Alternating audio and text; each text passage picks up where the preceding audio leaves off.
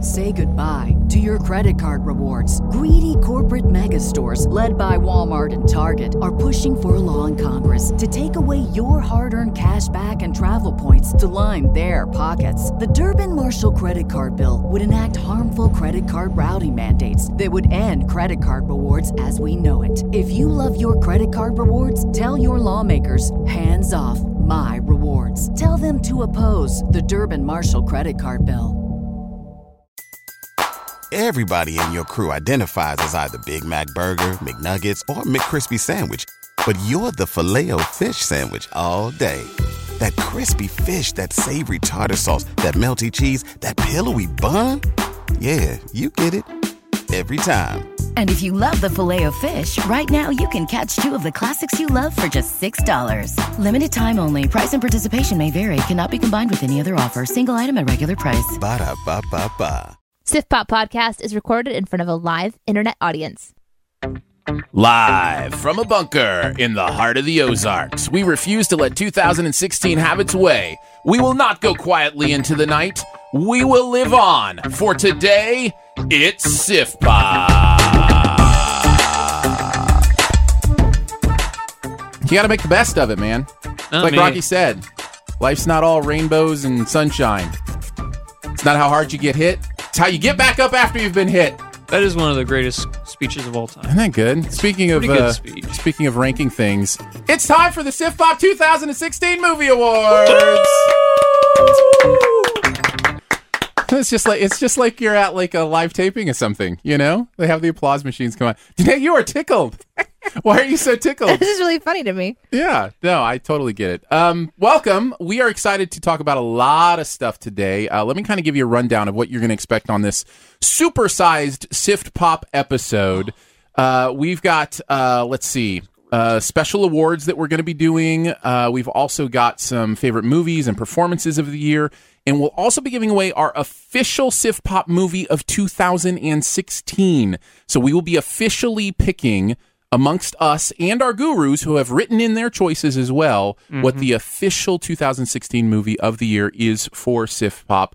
But as always, we like to start out Oh, with. one, one more thing. Oh, yeah. uh, Also, we're doing an AMA. That's right. We'll also have uh, some questions in there from you uh, that you have asked over this past week that we'll be answering as well. People were sending us some really good questions. Yeah, I like these questions. I'm excited to get to them.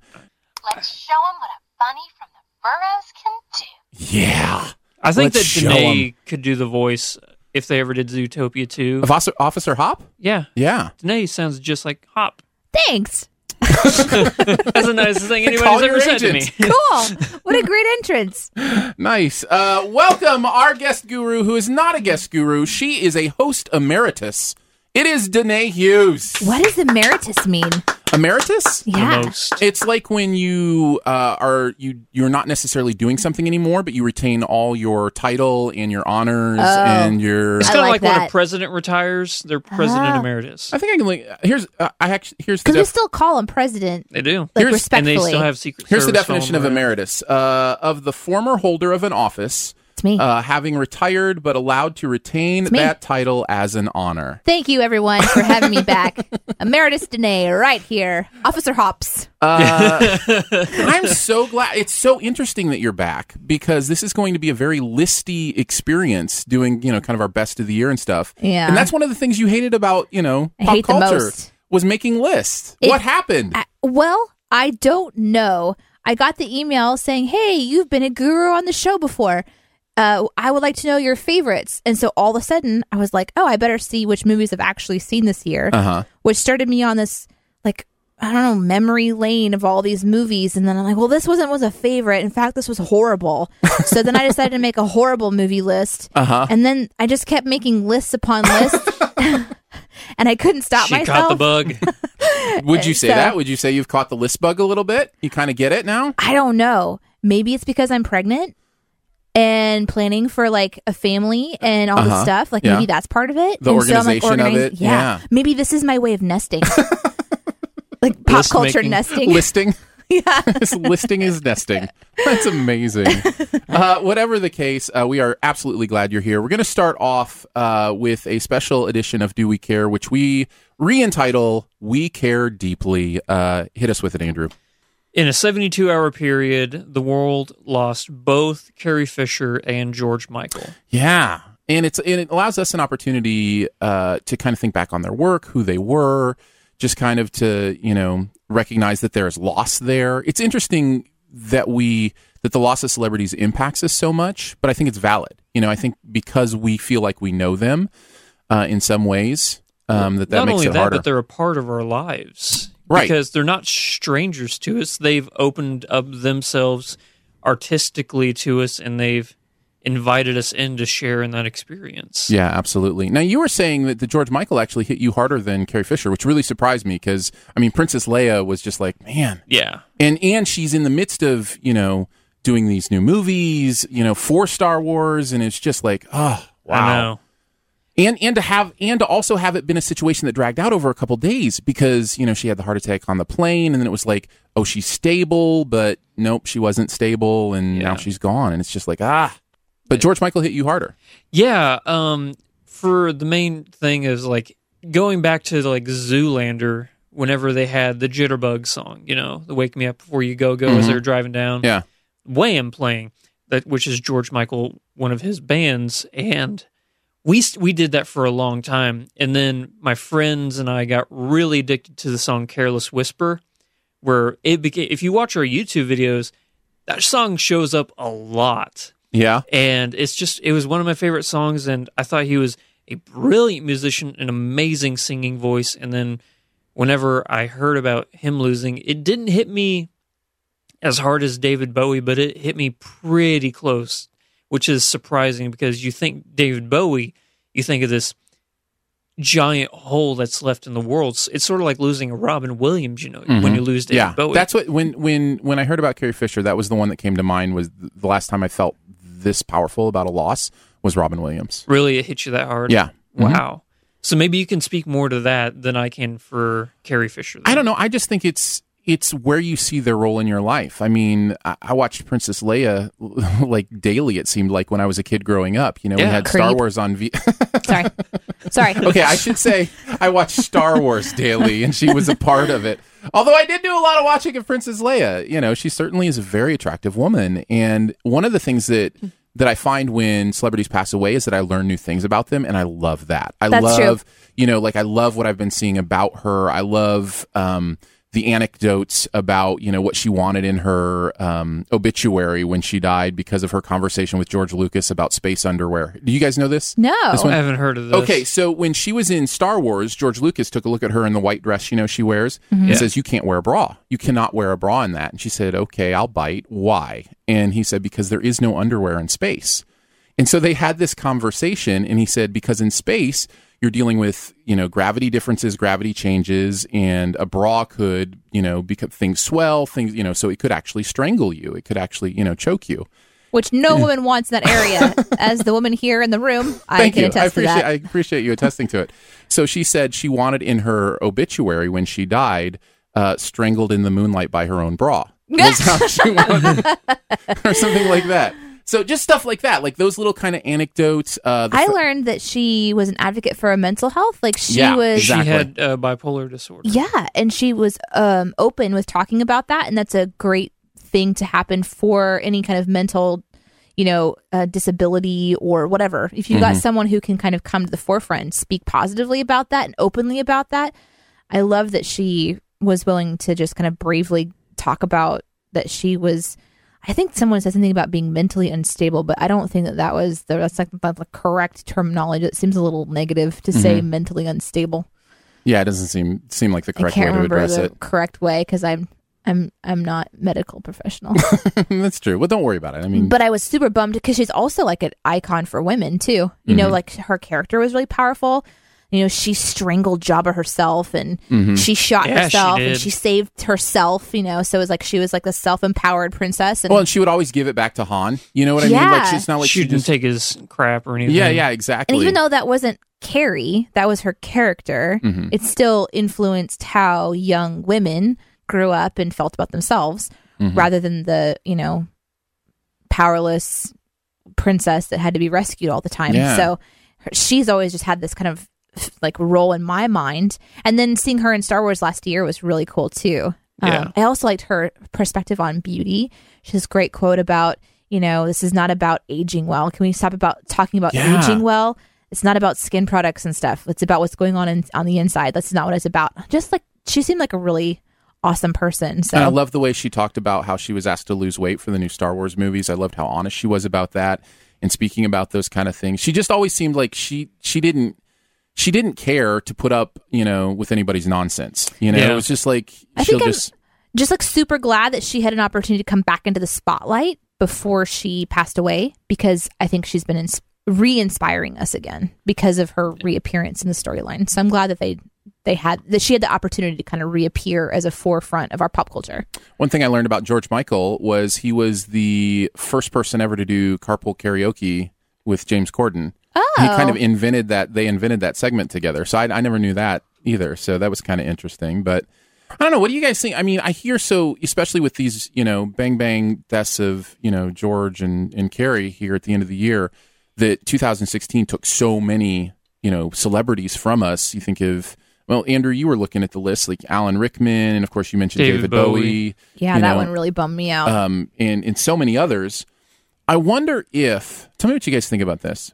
I wonder if the further we go, the more it's going to seem because more and more people become famous as you know technology makes it easier to become famous so that we're seeing more people we feel like we know and love pass away because we are impacted by more and more and more avenues and people and things and we know more about celebrities today than we ever have before I think that's part of it, but I think that another part of this is if you look at like Alan Rickman, um, Gene um, Wilder. Oh. Well, Gene Wilder, not for what I'm about to say, but uh, George Michael and Carrie Fisher is they were really young yeah when they passed away, and Yeah. I think that's what people are really hitting hard about. But then you have other icons like Gene Wilder who were in their 80s, you know, and that that you kind of prepare yourself for that. But whenever you have the loss of somebody who is in their 50s, George Michael was 55, I think. 52, I think. 52. Yeah. Yeah. And Gene or and uh, What Carrie about Fisher Prince? was and 60. Prince was super young. Yeah, we And haven't Prince even as mentioned well. Prince. Yeah, so, yeah. I think I think, think you're that's the right main thing. because I remember when Florence Henderson passed away, th- there was almost nothing. Like I mean, it, it wasn't the same kind of wave. You know, the mom from the Brady Bunch, and I'm thinking, and she was really but she, was, really 70, old, right? And I just wonder if I think we kind of go like, oh, she had a full life, or oh, he had Yeah, a full life. But yeah. then you got like someone like the kid who played Chivok or Chivok from Star Trek. yeah. Oh, yeah, yeah. um, and it's Chekhov. like Chekhov. Thank you. Yeah, yeah. And he's just like, uh, it's like, whoa, that was way too early. Well, he was Anton a kid. Yelchin. and the Yelchin. tragedy of it, you know, and that's Yeah. the other thing too is the story of the tragedy and yeah. And I, I do think it's worth mentioning, and I, I don't consider in- it insensitive because I think it's just kind of a part of you know how we need to see the world. But I do think it's worth mentioning both George Michael and Carrie Fisher, uh, heavy cocaine users at one point in their life. Yeah. and the effect that cocaine has on the heart specifically has been proven Oh. over and over and over again. And so I think it's it's you know kind of a wake up call that there are consequences to lifestyle decisions, and you know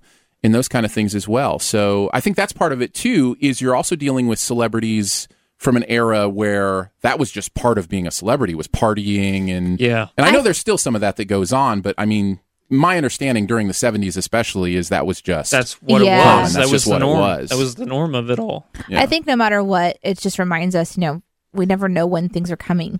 And if you if you live long, then it's just like it's easier to say goodbye to that person. And if they have a shorter life, you feel like, oh, there was so much more that that person could have done. But it's sad to death and loss is sad, no matter you know, no matter what or who it is, whether it's a celebrity or a family member. But n- to what you were saying earlier, Aaron, there's like these different levels of um, of celebrity status and there are some like huge icons and uh, those i think impact more people because andrew like you said they're just a part of our lives they've impacted our lives their music or their arts or their film has made its way into our life and so we have like an emotion towards them and that's something that i think is really unique to our culture that we do have exposure to so many different kinds of people so there's just been there's been a lot this year. I was actually just looking over more of the pictures of people who've passed away, and I there's this one young girl that was like 22 years old, Christina Grimmie. Remember her? Yeah. And she was shot by oh a from fan. The Voice. Yeah, yeah, Yeah. Well, I knew her from YouTube, but yeah, Yeah, yeah. She So- was on The Voice. yeah. hmm So Oh. yeah. So like and and this kind of stuff happens. There's just all kinds of things that can happen. You don't know if it's a freak accident or someone you know hurts you or, or whatever. It's just like you hope that you just live your life and they live their lives the fullest that they could in their moments. But when you're at the end of the year and you look back on how many people have passed away this year, it's a little like overwhelming. It is. In the chat, Adub says we're impacted by them as they age because they stay in our social consciousness longer now. They are relevant longer now as well. Uh, she also mentions not to forget Mr. Seaver, who passed away uh, this year, and I forget his actual name. Who was that? Um, he played uh, Mr. Seaver, the dad on Growing Pains, Oh yeah, he Um, just he just died. Um, and Muhammad Ali, and I mean, Yes. it's just like Alan Oh, Thick. We Alan are, Thicke, yes, Alan yeah. Thicke, yeah, because his son Robert Thicke. Uh, um, Mah- I'm, my family is a huge boxing family, yeah. so Muhammad Ali. Is that what was- you do over Christmas break? You get together and box each other. Exactly. Yeah. yeah. No, we uh, we get together. We watch like all the boxing matches, and Nice. stuff like that. So hearing about Muhammad Ali, That was a big obviously one. I never saw him fight live. You know, Right. but uh, but my family knew like Tommy Morrison, who was in Rocky Five. He was the villain, but he was actually a boxer in real life. We Yeah. knew him. So Nice. whenever he passed away, that was. Do you know Danae's dad met Muhammad Ali? Actually, Danae met Muhammad Ali. Did you really? Yeah. I actually have a Wow. signature. Oh, that is fascinating. How old were you? I think I was like eight or nine. Did you understand like who you were? this is going to sound weird. Did you understand who you knew you were in the presence of? Really? no, but I understood my dad's like his entire energy shifted whenever he was meeting him, and Really? he turned to me and he said, "Because I went by my first name at that time. Danae is my middle name." So Oh. he turned to me and said, Well, "Jen-" my whole life's been a lie. "He said, Jennifer, this is one of the greatest men that you will ever meet." And I just remember being like, "Whoa." Because, you know, when your dad says something like that, he Yeah. was so serious and he was so respectful. And so they had a conversation, and we all went over and ate with his family. Like we, we ate at the food court with his family. We were in the uh, airport between, and then I had we had just got back from Disney, and so I had my little autograph book where I had like Mickey and Pluto. And my dad said, "Do you want his autograph?" And I was like, "I don't know this guy." And so, in between the pages of like Mickey and Pluto and all that is is Muhammad Ali's signature. Whoa! That's so great. That's such a great story. Uh, There are some people that transcend even humanity, and they become legend is larger like, than life. like larger Pluto, than life. Yeah, Like, like- Pluto and Mickey. like yes, Pluto of and Mickey. course. Of course. yeah. um, whatever the case, uh, we certainly uh, mourn the passing and recognize that mortality is real. I mean, it, we're we're all going to pass on at some point, Yeah. uh, unless there's some sort of miracle science that happens, like in the movie End Time with Justin Timberlake. Uh, and unless that happens, we're all going. You do know that they are working on that, right? Yeah, no, I know. and there are jellyfish that have eternal life. So. and Because turtles they're- turtles also don't die There is an Turtles aging. of, of die. natural causes. There is an aging Yes, they gene, do. and they're No. thinking about removing that from the human gene strand. Yeah. Of what? Wait, what? What are they doing? She now? never- There is- Wait, hold so on a second, genetic what? scientists they have figured out that there actually is an aging gene, right? and they're of thinking about course. just taking it out. Oh, good. That's a great idea. But then but then you'd just be how would you even you'd have to take it out after yeah, you were, You were a fully certain grown, age. right? Yeah. Yeah. Um, don't ask me like I know what it is. Good point. Good point. All right, on to the 2016 Sift Pop Movie Awards. We will start with our special awards. Uh, these are just kind of some special awards we're going to throw out. And before we get to the big ones, let's start with the movie in 2016 that was your biggest surprise. So you had low to medium expectations, but when you came out, you really loved it. Uh, Andrew, why don't we start with you? For me, um, I did not expect anything going into this movie, and then after I saw it, I'm like, I have to tell everybody about this. Everybody needs to see it, and it's Eddie the Eagle. Oh, okay. Um, whenever I heard that Taryn Edgerton, who was the kid from like the Kingsman Secret Service, yeah. was mov- doing a movie with Hugh Jackman about uh, He was also a voice in Sing that just came Oh, out was as well. he? Mhm. Okay. Yep. So it's a true story, which I should have known for me would have been a selling point. Yeah, I love true stories. But um, it's about a uh, what are they called? Uh, uh, ski long- jumpers, Ski long jumper, jumpers, yeah. ski jumper. Yeah, Yeah. and An it's- eagle. Yeah, called eagle. I don't know. I haven't seen it, so it's about I don't an know. Olympic ski jumper. Yeah, it's about, it's about an Olympic ski jumper. You know where they go down the slope and then they see how far they can fly. you Why know. do they do that? I don't know. and uh, it's about this kid. His whole life, he didn't have a like a learning disorder, but he was always a little off. yeah. and uh, he his entire life he's like i'm going to be an olympian one day and he grew up in this incredibly poor town in uh, england and um, He basically was looking for his Olympic loophole where he Yeah. could become an Olympian the easiest way possible. Okay. because he wasn't physically as you know capable as a lot of other people so he's like i just need to find something that i'm physically capable capable of doing and i'm going to commit myself to it so he meets hugh jackman who is a former american gold Champion, yeah. champion yeah in ski jumping and he convinces him through pretty much persistence and just beating hugh jackman's will down to train him and Interesting. it's a beautiful story that just it's an underdog tale that just has you jumping up and down like you can do it because you Yeah. just get so happy and excited for this kid. That's a great choice. That's a great choice. Uh, Danae, you want to go next? Sure. Um, I think mine was Zootopia Okay. because I was like, oh, cool, animated movie, yay! And then I Anim- was like, talking animals. Seen that before. and I was like, whoa, I really had a really good time, and I think that it was addressing so many r- important details, like Mhm. the underbelly of our society when it comes to racism, and like it, it kind of just got deeper and deeper for me. I didn't expect it, so that was a surprise for me because I kind of went into that going, this is going to be super lame, and I left going, I think this might be my favorite movie ever. that would be the definition of a surprise. Uh, for me, uh, I had a I had a list of four. Uh, the three that didn't make the cut were Lion, which was a big surprise to me. Did not expect how much I would love that movie. A Monster Calls, which is another one that you should see uh, if you haven't. Technically a 2017 movie, but I'll allow it. A Monster Calls? It comes out January 7th. Well, it goes wide January seventh. It's That's- technically been out for a couple weeks. For those who can see the Those for I mean, Wieners. it will be it will be in it's in 2016 awards consideration for, for you. like Oscar. No, for the Oscars and everything. Oh, okay. Yeah. Well, yeah, because the Oscars come out in February. Well, but no, but they only do movies released in 2016. If if you go into IMDb, it'll say 2016 I'm doing it as right a now. as a release. He's gonna go double check on that while you Good, get to your good. actual one. Um, anyhow, Ugh, yeah, you're right. Did you hate that? Yeah. Did you just hate that? uh, and then uh, pop star. Pop star was your no- that was actually your never final- stop, never, Never stop, stopping. never stopping. I expected that to be the stupidest movie of all time, and I laughed so hard. It is so completely inappropriate It's the in songs. so many ways, but it was it was hilarious. But the one I ended up picking was another one that you haven't had a chance to see yet, probably. But it's called The Founder.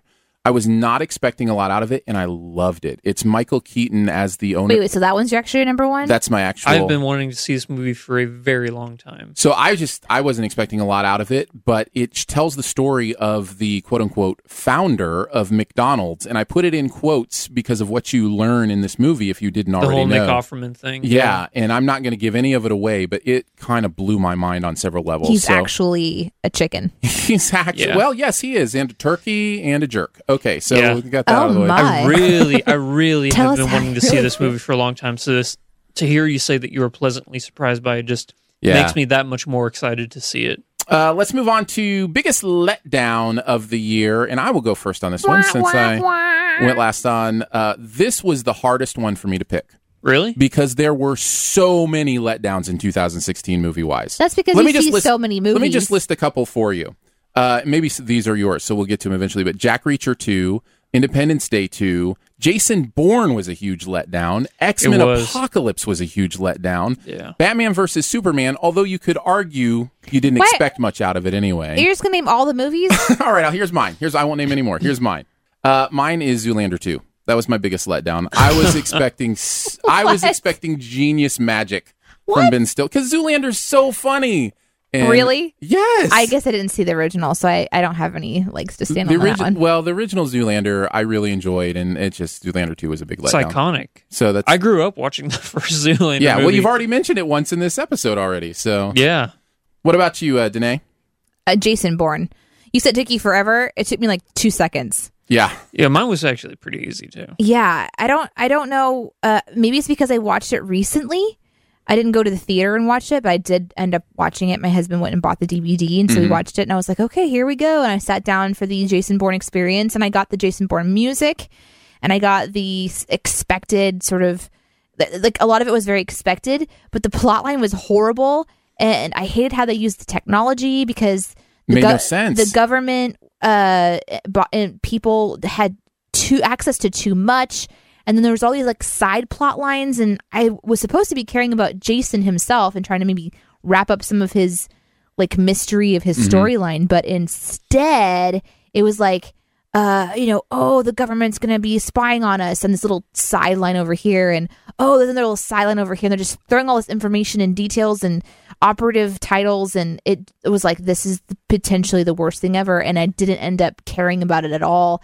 And I walked away going, I don't even know if I want to see another Jason Bourne movie. And I maybe wish that they would have just stopped with with um, Matt Damon, and they would have actually picked up Yeah, with the Born Legacy with Bourne- uh, yeah. Renner. Jeremy Renner. With yeah, Renner, because that seems more. I don't know. That just seems more And there was- interesting to me. Maybe Maybe there but- was- that's the, oh, go ahead. No, I was just going to say there was so much promise there too because it brought back Paul Greengrass, Yeah. the director who I loved. He's the reason I loved those original Bourne movies. Ultimatum. uh, Ultimatum is my favorite Bourne movie. Me too. And like it feels like they were trying to go for some huge big reveal about his story, and nothing worked. Yeah. it didn't. It didn't work for me. So anyways, that was a huge disappointment because the Jason Bourne movies when they started had this nice role to them that was just so unique and. Do you and- think that we overhyped it because it was the return of Greengrass and Damon to the franchise after Well, so long? I think No. they should have simplified the story. I think they should have just pulled way back on and doing one plot and going, how can we talk about the mystery of Jason Bourne's identity? Because if you're going to make this about Matt Damon's character and not picking up another super soldier or whatever, they should have really just stayed inside his and made some mystery and intrigue. But there's something about his dad, but that didn't like that didn't even stick because they're just hopping around all these other side things. It was, I think that they just messed up with uh, putting too much. I think in they it. made it too simple because the whole Jason Bourne thing is how complex and intricate it is. I think they made this movie too simple. Yeah, I, I can see both of those sides actually. Uh, as per your question about you know hyping it up too much, I think that's an element of any movie, and that's why it's such a big letdown, right? Because you expect so much out of it, but it but that tends to diminish that this is actually a bad film. You know what I mean? It's not like we This were is true. expecting greatness and it was okay. You know, we were expecting greatness and it was bad. You Yeah. know, and that's that's different. So, what was yours, Andrew? Mine was a movie I'm pretty sure Danae hasn't seen. okay. And I'm, well, obviously you probably saw it. It's a movie called Triple Nine. Yeah, Did you ever see it? I did. Okay, so directed by John Hilka, who did uh, The Road, and he's one of my favorite directors. He's not really well known, you know, worldwide as a, a big name like Spielberg or anything, but I think he does really good movies. Um, this movie st- has an all-star cast. Yeah. Like you hear this movie and you're like, well, you have Casey Affleck, Chiwetel Ejiofor, Aaron Paul from Breaking Bad, Anthony Mackie, Woody Harrelson, Kate Winslet, and Gal Gadot, and Norman Reedus, and you're like, how do you fit this many Awesome people. in a heist movie? And you're like, this is going to be the greatest movie of all time, and it was bad. it was. I think I liked it more really than you. I didn't like love it, but I think I, I think it was mediocre for me, not bad. Uh, some of the performances, I, I really liked Aaron Paul in that movie. I Yeah. thought he was really good, but but you're right, it did not live up to expectations. Well, here's in any the thing. way. Um, you know, on Flick Freaks, shameless plug, um, we do uh, like our most anticipated movies of the year based on trailers. Yeah. Triple Nine was number one Oh wow, based off of the trailer. It was our most anticipated movie of the year, and after we saw, it, we were like, "What? What happened? how do you how do you mess that up?" But, uh, Ugh. all right, Danae, why don't you kick us off with the uh, most overrated movie of 2016? Ones that it's one that seems like everybody else loved that you didn't like very much.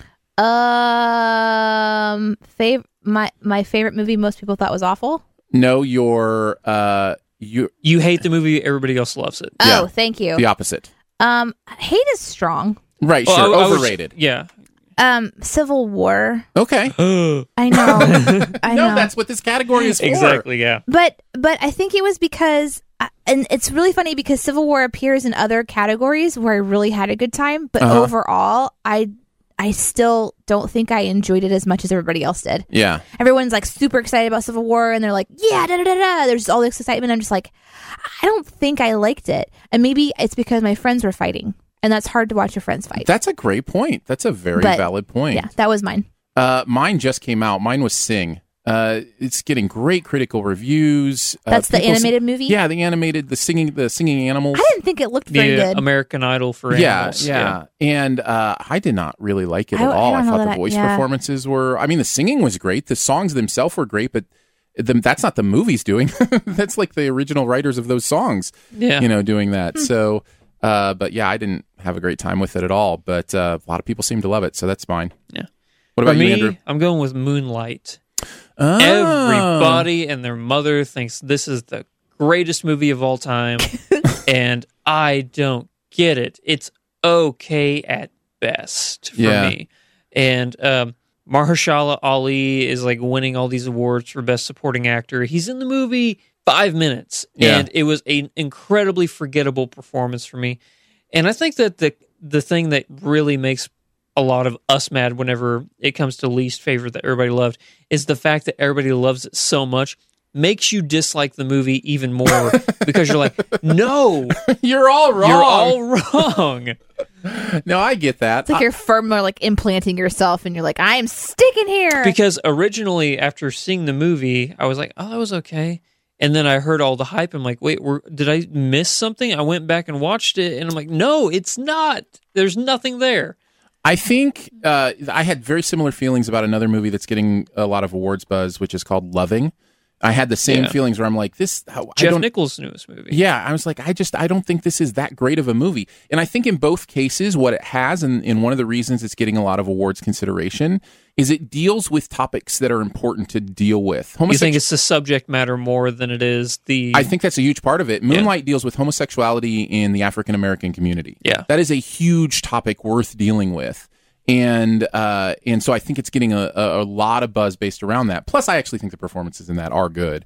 and that's another thing is whenever with when you have a movie like Moonlight or with Loving. People think that you're taking a stance on the social issue Right. instead of the movie itself, and that is not the case. Well, and all you can do at the end of the day, right? All you can do is give your own opinion. Yeah. you know, and that's you know that's what it's about. So. Yeah. All right, moving on to underrated, the movie that you thought was great that most people didn't like. Andrew, why don't you start us off on this one? Warcraft. Warcraft was mine too. Oh, no. Literally, most of the people in this room love that movie, so it's Yeah. invalid. It's invalid now. It can't be No. underrated. No, you're right. People- critics did not like Warcraft, No, including they myself. didn't. And yeah, here's the thing: it's a fan film. Yep, that's exactly There's what I wrote. nothing wrong with fan films, and the fact that people don't get that or they hear that and they're like, "Well, you can't make a fan film because then that that negates this entire um, cate- this entire Mm-hmm. group of people over here." And yet, every single time you have a movie like Batman v Superman Dawn of Justice that takes liberties with everything so it can reach a wider audience. Then all of a sudden, those exact same people start saying, Oh, yeah, well, that's not true to the story at storyline. all. I'm like, you can't have it both ways. No, I agree with that. So, whenever they made Warcraft, and it's a total fan service film that hits mark after mark, whenever I know Danae and I, we were making our Murloc sounds, we were "Ah, like, and we were so happy because we knew where every single thing in that Uh-huh. world was, and it just made us giddy and happy. Yep. I think you can I mean, do look both, at the though. smile on our faces No, that's right great. now. No, it's look great. at our and I, smiles. And I and I would never, I would never be able to, or even want to, take that away from you. Like that's great. Yeah, I'm glad you guys don't had do a, that. had a gr- good time. You can't take it away, Aaron. I think I think there is a way to do both. I think there is a way to serve the fans and incorporate a larger audience. And I With a think it's movie the, like Civil War, or or um, yeah, the Marvel movies are a good example of that. Actually, even Yeah. going back all the way to Iron Man, you know that there was Yeah. a lot of fan service in Iron Man that people of the original comic are going to feel very close to, and yet it was a commercially so viable. I think you what, know. what happened in Warcraft is it was packed with nostalgia. It was packed with story that if you know the content, then it was packed. Mm-hmm. That's exactly right. If it, if they would have zoomed in on one kind of angle and then widened it out for the audience, which I think you can do, Mm-hmm. Mhm. um, I think the fans would have left going, I really wanted to see more because I've dedicated yeah. thousands of years of my life to this video game and I want to go back in that world. So, Maybe Warcraft's a really hard one to do it with because of the level of fan. oh, it's, Depth, it's, you know? yeah. And it's probably on a Marvel level, really, when Mm-hmm. you think about it. I mean, Marvel has been ma- around longer. The stories and the comics have been technically around longer. Um, but there's so much lore. There's so many books. There's so much in the video game and there's so much there So yeah, I knew I knew coming out of that one that it wasn't going to be hitting for everybody, but I Yeah. don't care. I loved Yeah. it. I had Yeah. a freaking that's great, time. That's great. I had such a great time. that's fine. So I- that was an easy one from my list. I was like, oh, I know this one. Yeah, as soon as like least favorite, everybody, oh, Warcraft. Warcraft. Yep. Yep.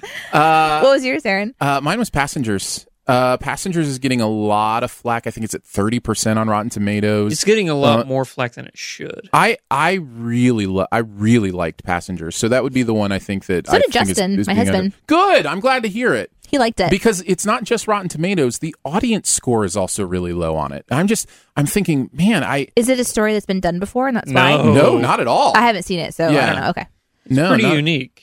I, I'm wondering if they did they did a too much of a switcheroo with the the from what I hear the trailers in the movie that the trailer paints one kind of movie and then the movie is a different kind of movie. I'm wondering if that's part of the psychology of it, which is something I wouldn't have had going into it. But uh, you but do I don't know, know that I, I I don't I no longer ascribe to the no I do. frame I- pledge. yes, you know I that know. right? Okay. Eh, Hey, praise frames pledge. I will see every frame possible of this movie. Yeah, I That's mine. shamelessly watch them now. I don't I don't have any kind of guilt factor. Eh, nor should you. Come to the dark side. Do it. Um, I feel I I don't know if I've said this on the podcast before. I found the comparison for the No Frames pledge in real life. It is my veganism. It is my thing where I like subscribe to something and am passionate about it. And I feel like everybody else's life would be better if they did too. But I come off sounding, you know, like I'm too interested in it for you know And what I pretentious mean? Yeah, and and- pretentious and all those kind of things. So I don't like, think it's, that you're pretentious. It- it's my movie You veganism. made you made a rhyming motto. I did. That's Yes, right. this is of course true. I did. Uh, all right. And finally, in our special awards, uh, this was the biggest one for me. I have a full list, so I'll go last on this one, so I make sure I don't take yours. Uh, but this is Best Movie Moments. We're Okay. just supposed to pick one, Aaron. I did pick one, but I'm going to give honorable mention. I have one honorable mention. All right. So, we'll start with Danae. She'll do her one. uh when Dory finds her parents. Aw. That Yeah. that was a huge emotional cracked my soul open crying openly in the theater moment. Nice. Yeah. What was it you think that was so meaningful? I think because I have a family that's like that, you know, doors always open, unconditional love, Mm. wouldn't give up on me. But then seeing like all the shells, you know, it's just like they did everything that they could to Yeah. make sure that It was very powerful. and when when you as a person see that somebody cares for you that much and like you feel the emotion of it, oh, it's so powerful. It's so powerful right now. So that was my big moment. Absolutely. Andrew, what was uh, what was your honorable mention? And I, then I what, what just did you realized I pick? have two honorable mentions. Go for but Two of them, they're both from the same movie. Okay. They're both from Rogue One. Okay. The first honorable mention will be all of the Alliance ships coming out of hyperspace right in front of the Star Destroyers. Okay. I almost jumped up out of my seat in the IMAX theater. it was great. And then the final honorable mention is also from the same movie. Since it's a fresh movie, I won't spoil it. Yeah, The please don't last- because I haven't seen it. The last, I'll just say the last five minutes. I of know. this That's movie. what everybody says. I could tell you what everyone says about some movies. They say, you know this scene. You know this scene. That's what they you say. know this scene. Aaron knows this scene. I do. It was on my honorable mentions as well. Was it okay? Yeah, yeah, it was. so what was Uh, actually what would make yeah, your what'd top? you pick? My number one mo- best movie moment was the airport battle in Captain America: Civil War. Oh, that's a great choice, and it wasn't even in my honorable mentions. That's Really? good. That yeah, was that's a, a, good one. great That was choice. That's fun. that is a great movie moment this year. there was a lot of fun things that happened in that Yeah. scene. It's a big scene, so there's a lot to take away from it. But Yeah. seeing all of your it favorite does stretch heroes, the definition of moment a little bit, considering it's you know about a 15 minute moment. But But yeah, but what yeah. a moment! But what a moment! but what a moment! so, yep, that's mine. Uh, my honorable mentions, in addition to uh, what you mentioned about Rogue One, Okay, Uh, the uh, interrogation scene in Manchester by the Sea uh, when Kate Casey Affleck is being interrogated by the police. Oh wow, yeah. Unbelievably powerful. Uh, Jeff Bridges in Hell or High Water has a moment after uh, a key moment in the movie that I don't want to necessarily give away where he laughs.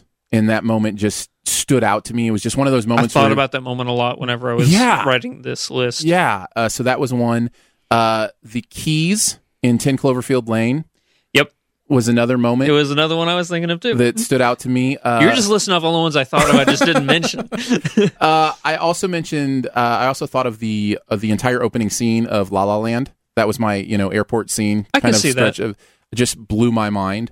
Uh, and then one that uh, you know we were talking about George Michael, but was you know would have already been in my movie moments was in Keanu and the George Michael scene in Keanu, which was just hilarious to me. If George you have- Michael had some big movie moments I've- this year. I've this already- and Deadpool. I- Yeah. I've already Yeah. forgotten what, what what happened to Keanu.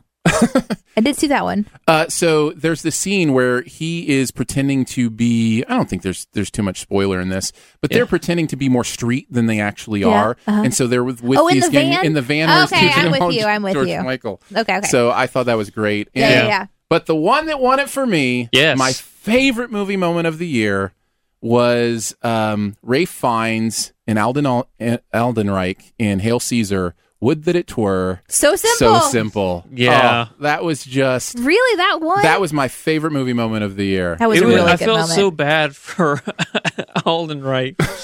He's like, oh, I, he's just so adorable. I loved that scene. Would Yeah. that it were. It was would- s- so uncomfortable, yeah. and he had that huge accent, and he's trying Yeah. to like not. Yeah, that was a good. That was a good moment. Can I Yeah, can I absolutely. list one more honorable mention? Sure. And it's total spoilerish. The twist and rival. Okay. The yeah, time- that's all you need to say. Yeah. Yeah. yeah, there's also another movie that I haven't seen, Arrival. All and, right. and they they say that about that too.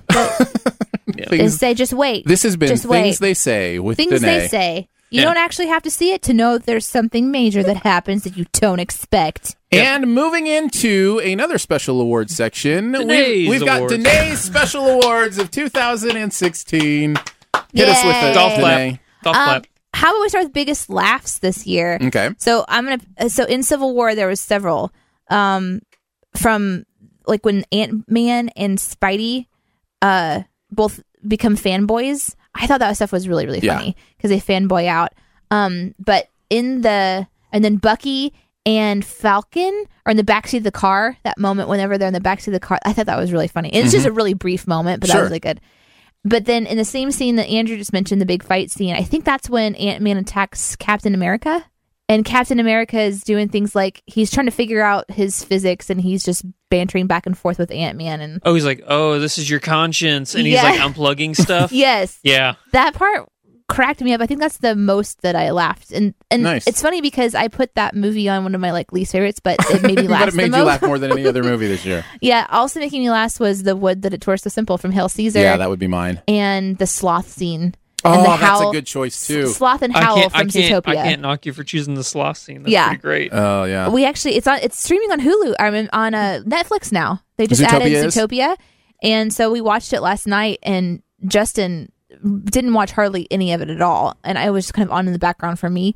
But the sloth scene, he was fully engaged in and cracking up, laughing. So it was good. nice. Um, biggest cry was. Uh, And by again, the Dory. way, if I- Andrew, if you have anything to add to Yeah, any of yeah. these categories, or if I do, oh, I we'll have, just jump in I have two honorable mentions, and I chose one for laugh. for laugh. Okay, Do go, it. go for it. Um, so first honorable mention is from a movie I don't even know if Aaron has seen. It's called Laser Team. I have not. Okay. Um, I'm a huge fan of Rooster Teeth. My dream growing up was to work for Rooster Teeth, Mm-hmm. and they had, they released their first film this year.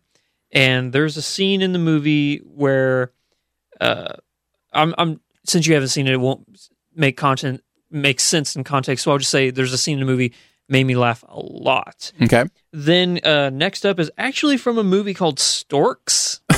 Really? Really? Now, I, I that could have been in my underrated category because I like storks more than most people did. I think Where he talks about, did you see the game last night? I don't remember that specifically. Pigeon Toady, hi bro. The, the little pigeon is like, I know "Uh, the character. Yeah. yeah, funniest character in that entire movie. He's like, did you see the game last night? oh, it's too bad whenever we started losing, but then at the last minute we pulled it out until we were losing again. Yeah. No. and now I then we remember. won. Yeah. No. Now I Wait remember. a minute. There was no game last night. and I, I was crying. I was laughing so hard. But Yeah. my number one laugh of this year came from the movie Nice Guys, Oh, which part? where Russell Crowe breaks Ryan Gosling's arm and Yeah. he le- gives out that high pitched cry Yes. because he broke his arm. yes. Yep. That's That- my number one That laugh was of the year. hilarious. Good choices. oh, what about your biggest cry? Do you guys have a moment that like I you cry teared up? so much. I did. Yep. What- what's your biggest cry? Uh, um, uh, no honorable mentions the first minute of Arrival. Oh, Yeah. That's interesting. No honorable mentions for me either. Uh, I bawled my face off at Lion. The last ten minutes of Lion. Gosh, I want to just see that movie so cried. bad. Is it about real lions and dying in the plain? No. Sahara? It's about No. boy trying to find his- It's about Family. yeah, it's about a Oh, lost lost no. child. It's No, a no. live action Dory. it kinda, Yeah. it kinda is. Well, mine was from Dory, but I already mentioned that one, so not Yeah. surprised there. Yeah. Um, By the way, passengers. I made this joke in my review. Basically, a live action Wally, right? Like, I mean, it's basically the same movie. Except there's more dialogue than Well- yeah, exactly. I love Ooh, Wally. uh. I cried for real in Wally. Um, Oh yeah, the I don't end know of why. Wally is heartbreaking. welcome, welcome to the podcast, pregnant Danae. yeah, no, Aw. no doubt. Um, I made a category called most distracted during, and I was most distracted during Star Trek because of uh, I always say Shavak, but that's not his name. Check, Chekhov. off. Chekhov, because and Anton Yelchin. because I knew that the actor died. So Uh-huh. the entire time I watched Star Trek, I was like, how are they going to kill off the character? What are they going to do? So the entire movie, I couldn't really get into. Like, But I think they made the right decision. You know what I mean? Like, they had a I- I- lot of. fil- I was, but I was. That's the thing. I don't remember most about the movie except for that I was surprised how much he was in it. Like that they had finished up pretty Mm. Yeah. much.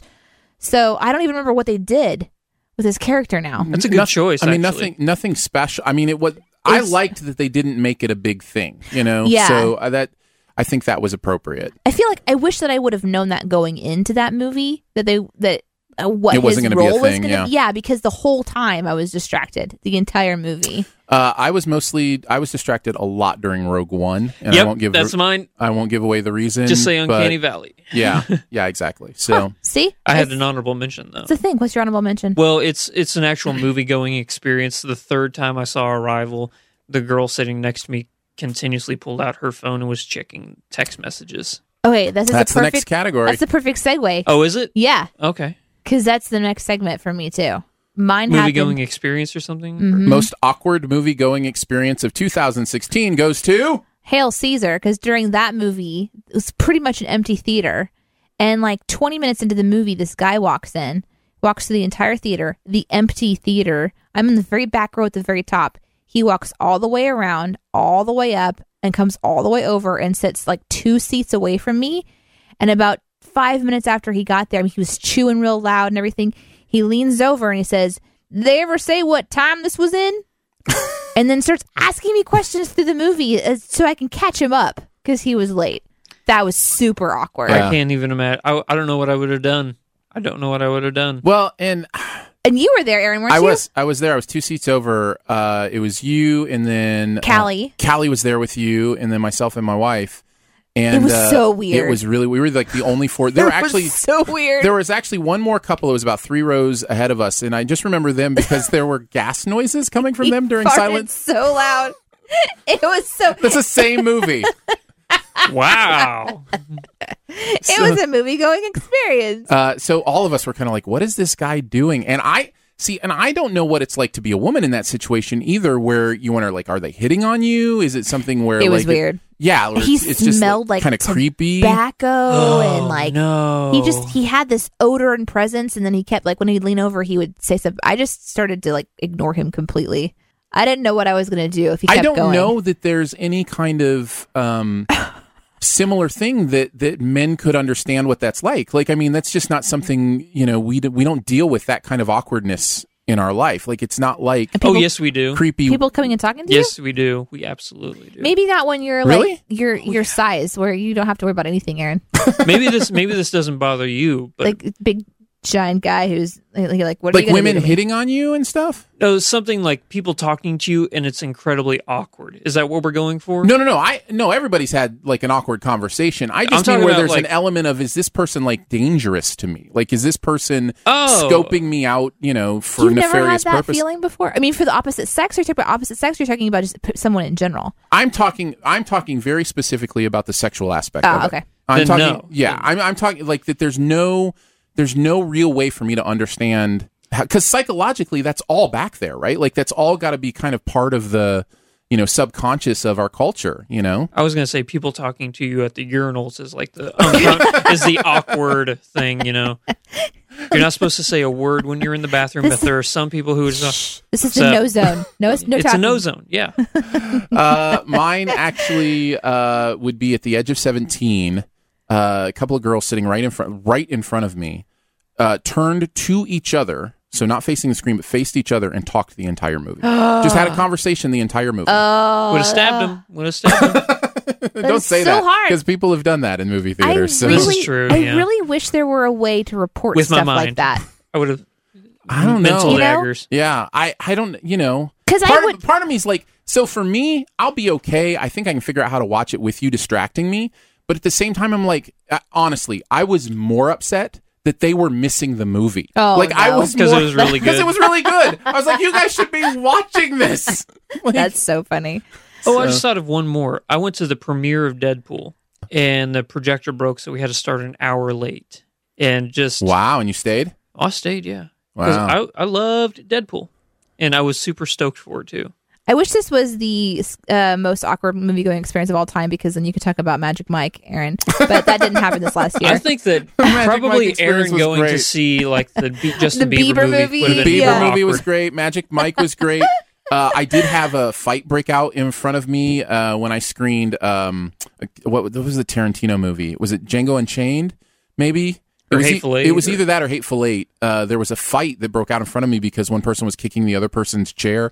Like I, I go to movies so much, I have these experiences. Yeah. So you know, it's it's kind of interesting. Next up was the scariest scene or like a jump scene, something that got you this year. I uh, there were a couple of moments in Ten Cloverfield Lane. Normally, I don't go watch these kinds of movies. Yeah. I don't like being in a state of suspense and fight or flight because my instinct is to fight, and I don't like to get into fighting situations. I on can purpose. attest that if you scare Danae, she will hit you. It's true. I will. That's why, that's why we haven't played that horror game yet. That's right. I get I, I there's just like this I don't know, I don't like it. But I did watch 10 Cloverfield Lane and there was a couple of moments in there. One was a scary moment. I think that's the keys that you're mentioning earlier, Aaron. uh, that was more of a tense, suspenseful moment. You're I talking don't- about the vat. I'm talking about the vent. yeah, that The the jump moment was at the vat. yeah. And those were my two like oh well, that was just that was super super intense. Yeah. Um, but my number one was actually in Zootopia because you have this happy like kid movie where you've got these adorable animal fluffy faces, and then uh, because of a drug that they've been given, they turn into like these feral creatures. And they go into this dark room, and this tiger jumps out from like kind of a caged area. And Yeah. they did such a good job of making it look like a real tiger. And then it's like cage after cage after cage of these ferocious animals. And I just remember like I was upset by it, and all of the children in the room. I'm like, they're gonna have nightmares. So Yeah. Oh, those are my two kind of like scary moments this I don't year. really. I can't really think of any. Did you have anything for that? Yeah. Uh, Blair Witch, 99% of that movie is jump scares. Yeah, but I was never scared by him because it Oh, was I just was. like Did Blair Witch come out this year? yeah, it came out. Um, Again? The, yeah, they made a the sequel. Yeah, Oh, So it was awful. The, was it? it was so bad. honestly, it scared the crap out of me. Really? It really did. It was too poorly done to uh, have an impact on me. I just was like, whatever. But uh, it was like that guy that hides around every corner and says boo. It's like I get you're behind the next corner, But Like, jump scares get me. They get me. Uh, Yeah, And every five seconds of this movie was a jump scare. But uh, pointless if I had to jump scares. if I had to pick one when they got to the Blair Witch's house at the end of the movie, sure. that's that's. And you said you actually said Uh. that you really like the part where she's stuck in Yes. the little tunnel. Yes, Okay. because that is not a jump scare. That is tension. That is it was tension. the one part of the movie where they understood audience tension Yeah. instead of just trying to scare us. Ugh. So. Yeah. Uh, what about best worst CGI moment this year? Easy. That's really easy. So best. oh well, I was And thinking then worst. worst. I Okay, think I was what's thinking worst? worst. Worst was easy. What was worst I, for you? it's- I don't know that I should. I don't know that we should say. I, we're thinking the it, same is one. it a No, is it a no, I'm not. I spoiler? know what one you're thinking of. oh yeah, mine's mine's kind of spoilerish. Oh, so. is it? Uh, Mine- maybe a little. Can you I think blame- it's. I think it's kind of out there now, but I mean, it's such a recent movie. I'd, I'd hate to say it. but- mine's Gods of Egypt. Worst Oh, CGI. Well, yeah, that's pretty rough there too. yeah. So, but You don't want to say yours. I can. I think everybody knows it. I just don't want to be the one who's like. I guess I, it's Star Wars. It's Rogue Star- Mm-hmm. One. yeah, It's Rogue There's a Yeah. couple moments in there didn't do very good. there's one very specific CG effect that is, There's- in my opinion, awful. Although it's been interesting to read the response to it Some because people are like, I, I don't. It doesn't bother me. they don't even notice. And I'm just like, okay, great. How? I'm glad. How? I'm glad.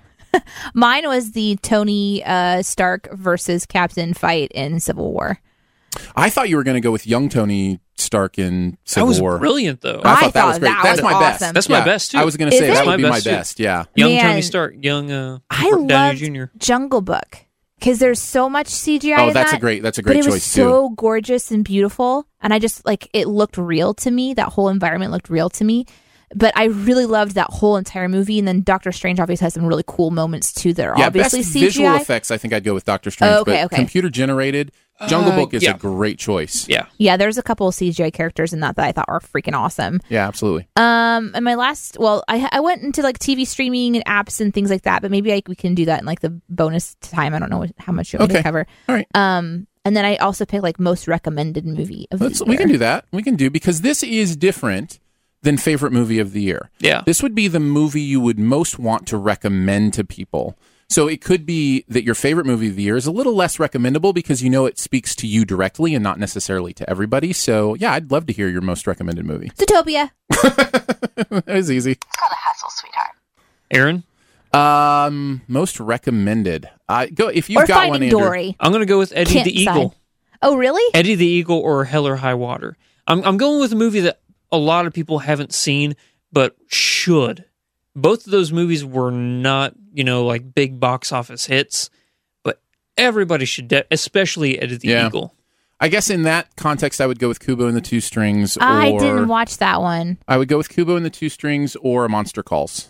I think those would be two that I'd be like, you really should watch. If it was like you ha- probably haven't seen this or have a desire to see it, maybe, but you you might want to. Those I, would be the two. I actually created a list of movies that I should have seen someday that I should probably have seen this year, but didn't, and will see someday. let's let's finish with that then. I thought we were finishing with top five performances for this. No, oh, for we're my gonna- Danae section. We're Oh, gonna for the we'll, Dinesh. we'll finish with Yeah. we'll finish the entire podcast with top five performances and top ten movies. Those are Oh, the biggies. Those okay. are the Okay. big awards. Okay. Um, movies I should have seen but didn't see. Apparently, Eddie the Eagle. uh, just, a new one to Just the got list. added on there. Um, I wrote Arrival, Moana, Rogue One, Kubo and the Two Strings, um, and La La Land. Those those Oh. I would agree with all of those. If, of all of those, which one would you say this is the one you need to see? I'm all, I mean I would say La La Land. I If would you- say Arrival. yeah. Well, yeah. I think they're uh, one A and one Well, B. I think that maybe. Uh, no, never mind. I don't want to get into that. On on Rogue One, I wrote apparently answers questions, and also there's a scene that you will love because people say you know the one.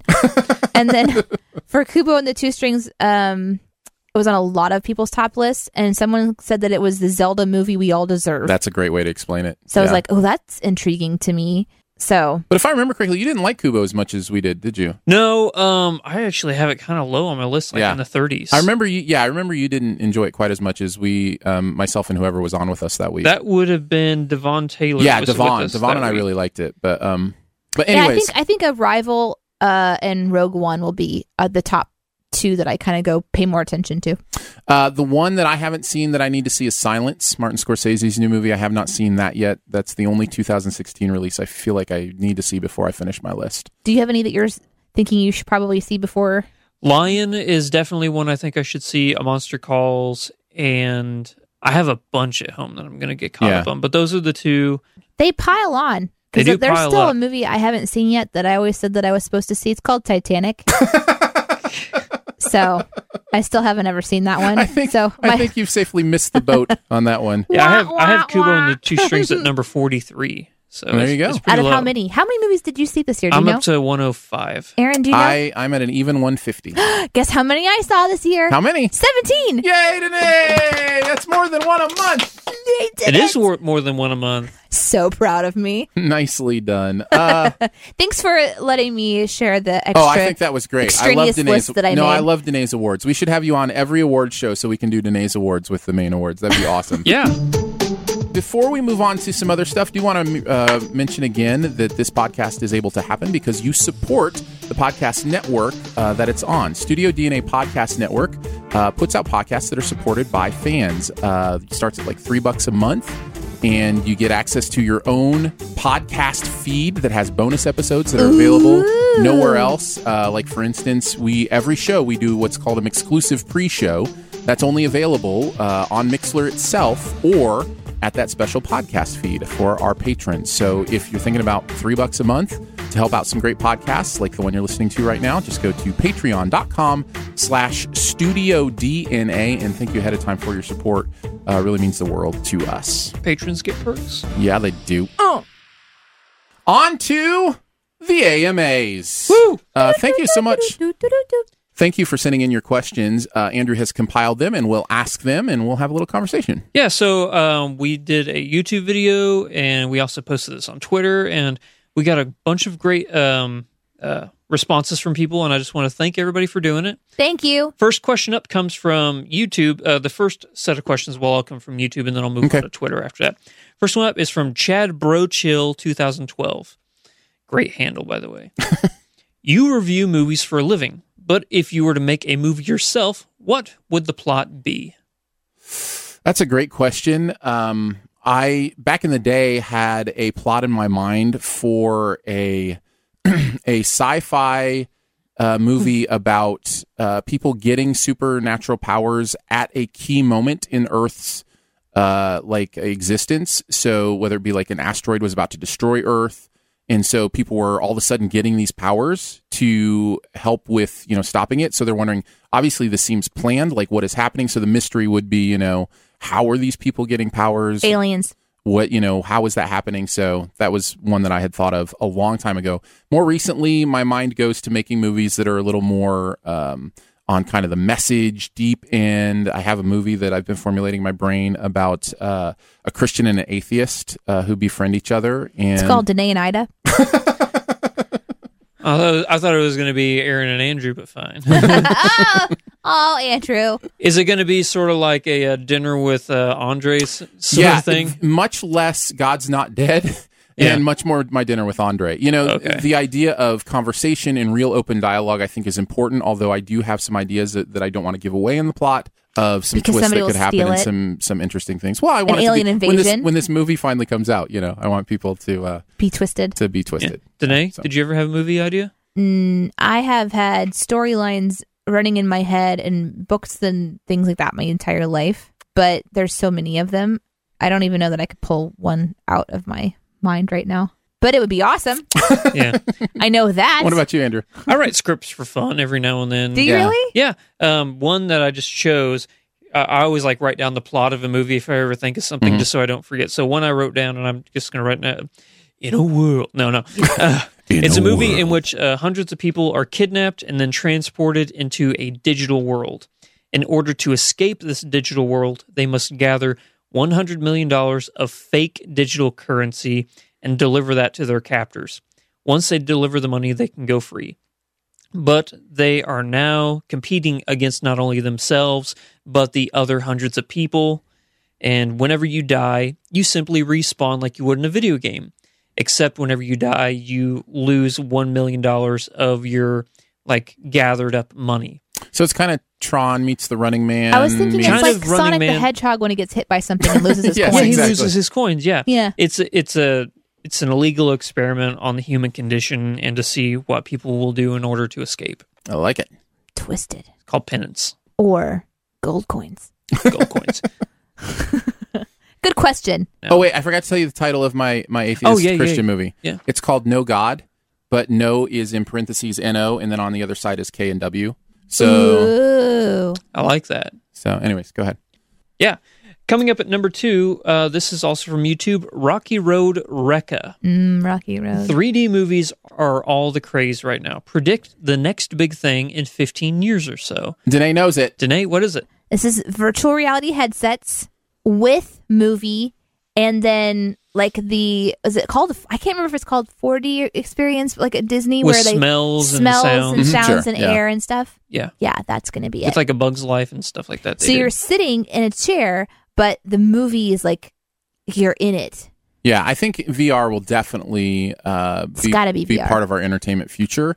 I don't know what a VR movie looks like. It would have to be structured so differently. I think you'd have to have heart palpation tests before you did it. yeah. Well, the thing about a VR movie is the thing that you forget is when you make a movie, you get to direct the audience's eye. That's the power Oh, of movies is that's you get true. to you get to show them the frame that they need to see. So like a big reveal moment, everyone's And- looking like yeah, left. everyone's looking somewhere else, you know. So it'll be it'll be the, there is some you know try to figure out what an entertainment experience looks like with VR.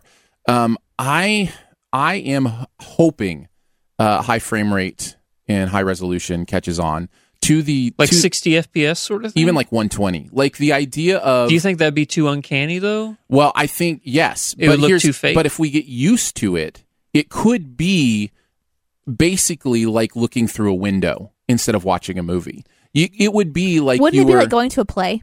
well, Well- except for a play that has the ability to do what movies do. So you know that's Have they just found out like what's the frame rate that a human eye can interpret? uh, after 120, it gets a little bit dicey. Like that, you Okay. can even notice a difference. Same with resolution. After 8K, most humans can't even tell a difference. Yeah. So like 8K, 120 frames per second, that would be hyper realistic, Each movie would be seven terabytes right? of data. More than that, probably. Probably so you, so you think exabytes. so you think HDR, high frame rates, high I- resolution. I don't know because we are creatures of habit and we love our 30 frames per second. We're used to it. Yeah. Um, but I hope so because I think you could have some incredible experiences okay. with that kind of stuff. I thought something that it's really unlikely but would be fascinating to attempt would be choose your own adventure films. Yeah. Like uh, a I would love that. like a you come to like a crossroad, you turn left, you The turn audience right, and the votes. audience votes. Yeah. I've thought of that before. That would be really interesting. Uh, Clue had several different endings, but it obviously wasn't Yeah. audience chosen. Yeah. Um, I wonder how that would make. So when I go to a movie, though, I like to be in the movie. I don't like to be in the audience. exactly. Yeah. Yeah. So it would change that a little bit, like where if if I chose left and the majority chose right, I'd be disappointed and I'd be mad at the people around me. Maybe you know well, what I mean? and let's just remember how bad choose your own adventure stories were. No, they're because- Great. I loved Are you them. kidding? Oh, They're all those amazing. goosebump, Stop, all those stop. goosebump choose your own Stop, adventures. Stop. The Dungeons I and loved them Dragons too. series? I loved them Oh, too, but they so were good. awful. No, they weren't. yes. They were great. They were you go back amazing. and read them now. You Those wait- stories yeah, are manufactured. Happily. happily. Yeah, I'll Danae and do I it. were leaving. What I'm saying- We're going by. See you later. sorry to sorry to poo poo on your childhood. All I'm saying is those stories were manufactured in a way to play into the adventures, and they only had like three or four endings, but they had all these different ways of getting there.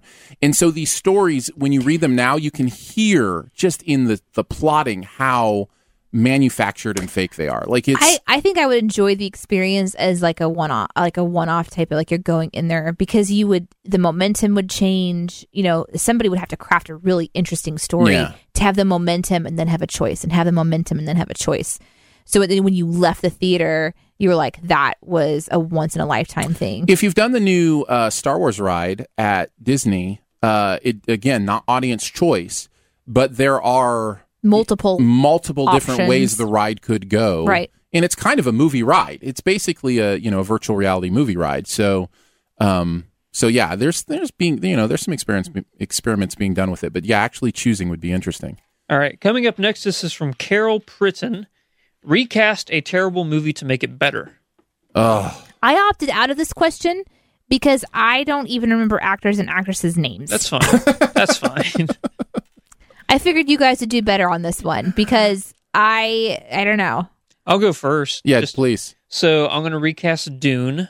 Okay. And for the young boy, I'm going to cast Lucas Hedges, who we just met in Manchester by the Sea. Yeah. He's great. I will also put in the film Denzel Washington, Ryan Gosling, and Daniel Day Lewis. Uh, wow, that's great. That's a that's a great. Whenever choice. you have carte blanche to cast whoever you want, I know, right? and money's not a factor. Yeah, let's let's just go to the next question. I'm not going to top that. So Okay. Good job, Aaron. Um, this one is actually directly for you, Aaron. Oh, this is nice. from Trent Keeter. What is a trope you see a lot of amateur film critics make whenever they do a review for a film? Um, I think what I would say I see a lot, and I did the same thing when I was, you know, starting to talk about movies, was this need to talk about every single thing the movie does. So, like, there's this idea that you have to cover, like, your checklist. I have to talk about the effects. I have to talk about the acting. I have to talk about the cinematography. I have to talk about the writing. I have to talk about the plot. And I think you you learn very quickly that the audience doesn't care about all that stuff for every movie. They care about it when it impacts that particular movie. So, you know, I'll talk a lot about performances because that is one of the major things that, you know, people will be distracted by or enjoy in a movie usually. But other things I'll rarely touch on. You know, I, I rarely touch on score or sound, even though that's a big deal. Uh, if it's not something that directly impacts that specific movie, like usually with Star Wars movies, I'll, I'll talk a little bit about score sometimes. Yeah. Uh, but I, I won't necessarily touch on it. So I think you'll see a lot of You're right because it's rare. Like the last time a soundtrack really like impacted me was Guardians of the Galaxy. right. I so was like, oh, that was a fun I think soundtrack. I think there's some a lot Or of Garden State I s- Garden State is the best soundtrack. ever. Besides, Eh, Sorry, uh, Aaron, you- besides, no, that's great. We can, let's take a pause and talk about amazing soundtracks. Sorry about uh, that. the great, well, I- the best score to soundtrack of all time is Tron Legacy. Uh, I love the Inception score myself. Uh, the so I, I think that's I see a lot uh, in myself uh, when I was starting, and a lot of others over explaining. You know, just a lot of stuff that that is Im- is important if you're really going into the details. But to be honest, for reviewing a movie, details aren't necessarily what matters. Okay. So And we have one more, and this, I'm throwing this one in at last moment because it's just so funny. so, this is from Bonsai Baby on YouTube. It's the last YouTube AMA Okay. question. Convince me that Starship Troopers is the greatest film of all time. Uh, Starship Troopers is the greatest film of all time because you do not even realize uh, the satire in it until you've seen it for the second or third time. It is a movie that continues to get better each time you watch it because you continue to understand more and more what it was going for yeah. uh, in that it's not meant. I mean, it's not a an accidentally cheesy sci-fi movie. It is a It's intentional- purposefully like RoboCop was. Mhm. It's purposefully uh, meant to be satire. So, uh, if I were going to make an argument about it being the best film of all time, I would start somewhere in those the, that realm. Casper Van Dien really encompasses Rico, and Jeremy Ironside is always an amazing performance. I will also say the effects for that era are pretty astounding. Yeah, the, From- the from when that ali- movie the came out? bugs, Yeah. yeah, the bugs look great. What was that like ninety seven? 97 is Wow. when Starship Troopers came out. Yeah, I, I I mean that's yeah, I had to do That's- IMDb that's it pre- just now. That's pre Matrix. yeah So- that's twenty years ago. That's that's pretty impressive for s- for visual effects for twenty years Yeah. ago. All right, now we're moving on to Twitter. This one actually comes from a guru of ours and close friends over at the Horrible Movie Podcast. Uh-uh. Yay! What Jack have to say? Will Jack Reacher ever go back? no, it was No. in the title. He Yeah, will he's never go never back. going He back. is never going back. All right, this next one comes from Nicholas Mosco. Ca- And I love this question. Can the DC films get back on track for the next set of films? Absolutely, one hundred percent yes. 100%. I think There's- Wonder Woman is the film that's going to do it. There is. I don't know about that, but there is always a I'm chance. super excited about Wonder Woman, Yeah. but we're not There's- talking about 2017 today, folks. because for me, Wonder Woman Gal Gadot was the best part of Dawn of Justice. Her performance was great. I think even with a standalone film, she can really immerse herself in that character and bring it to life. It took me a second to realize you were talking about Gal Gadot. I thought I thought I had missed the subtitle for the Wonder Woman movie, Wonder Woman Gal Gadot. And I was, like, I Oh. was like, what is Gal Gadot? Is that a planet? That's her name. yeah, it's Gal Gadot.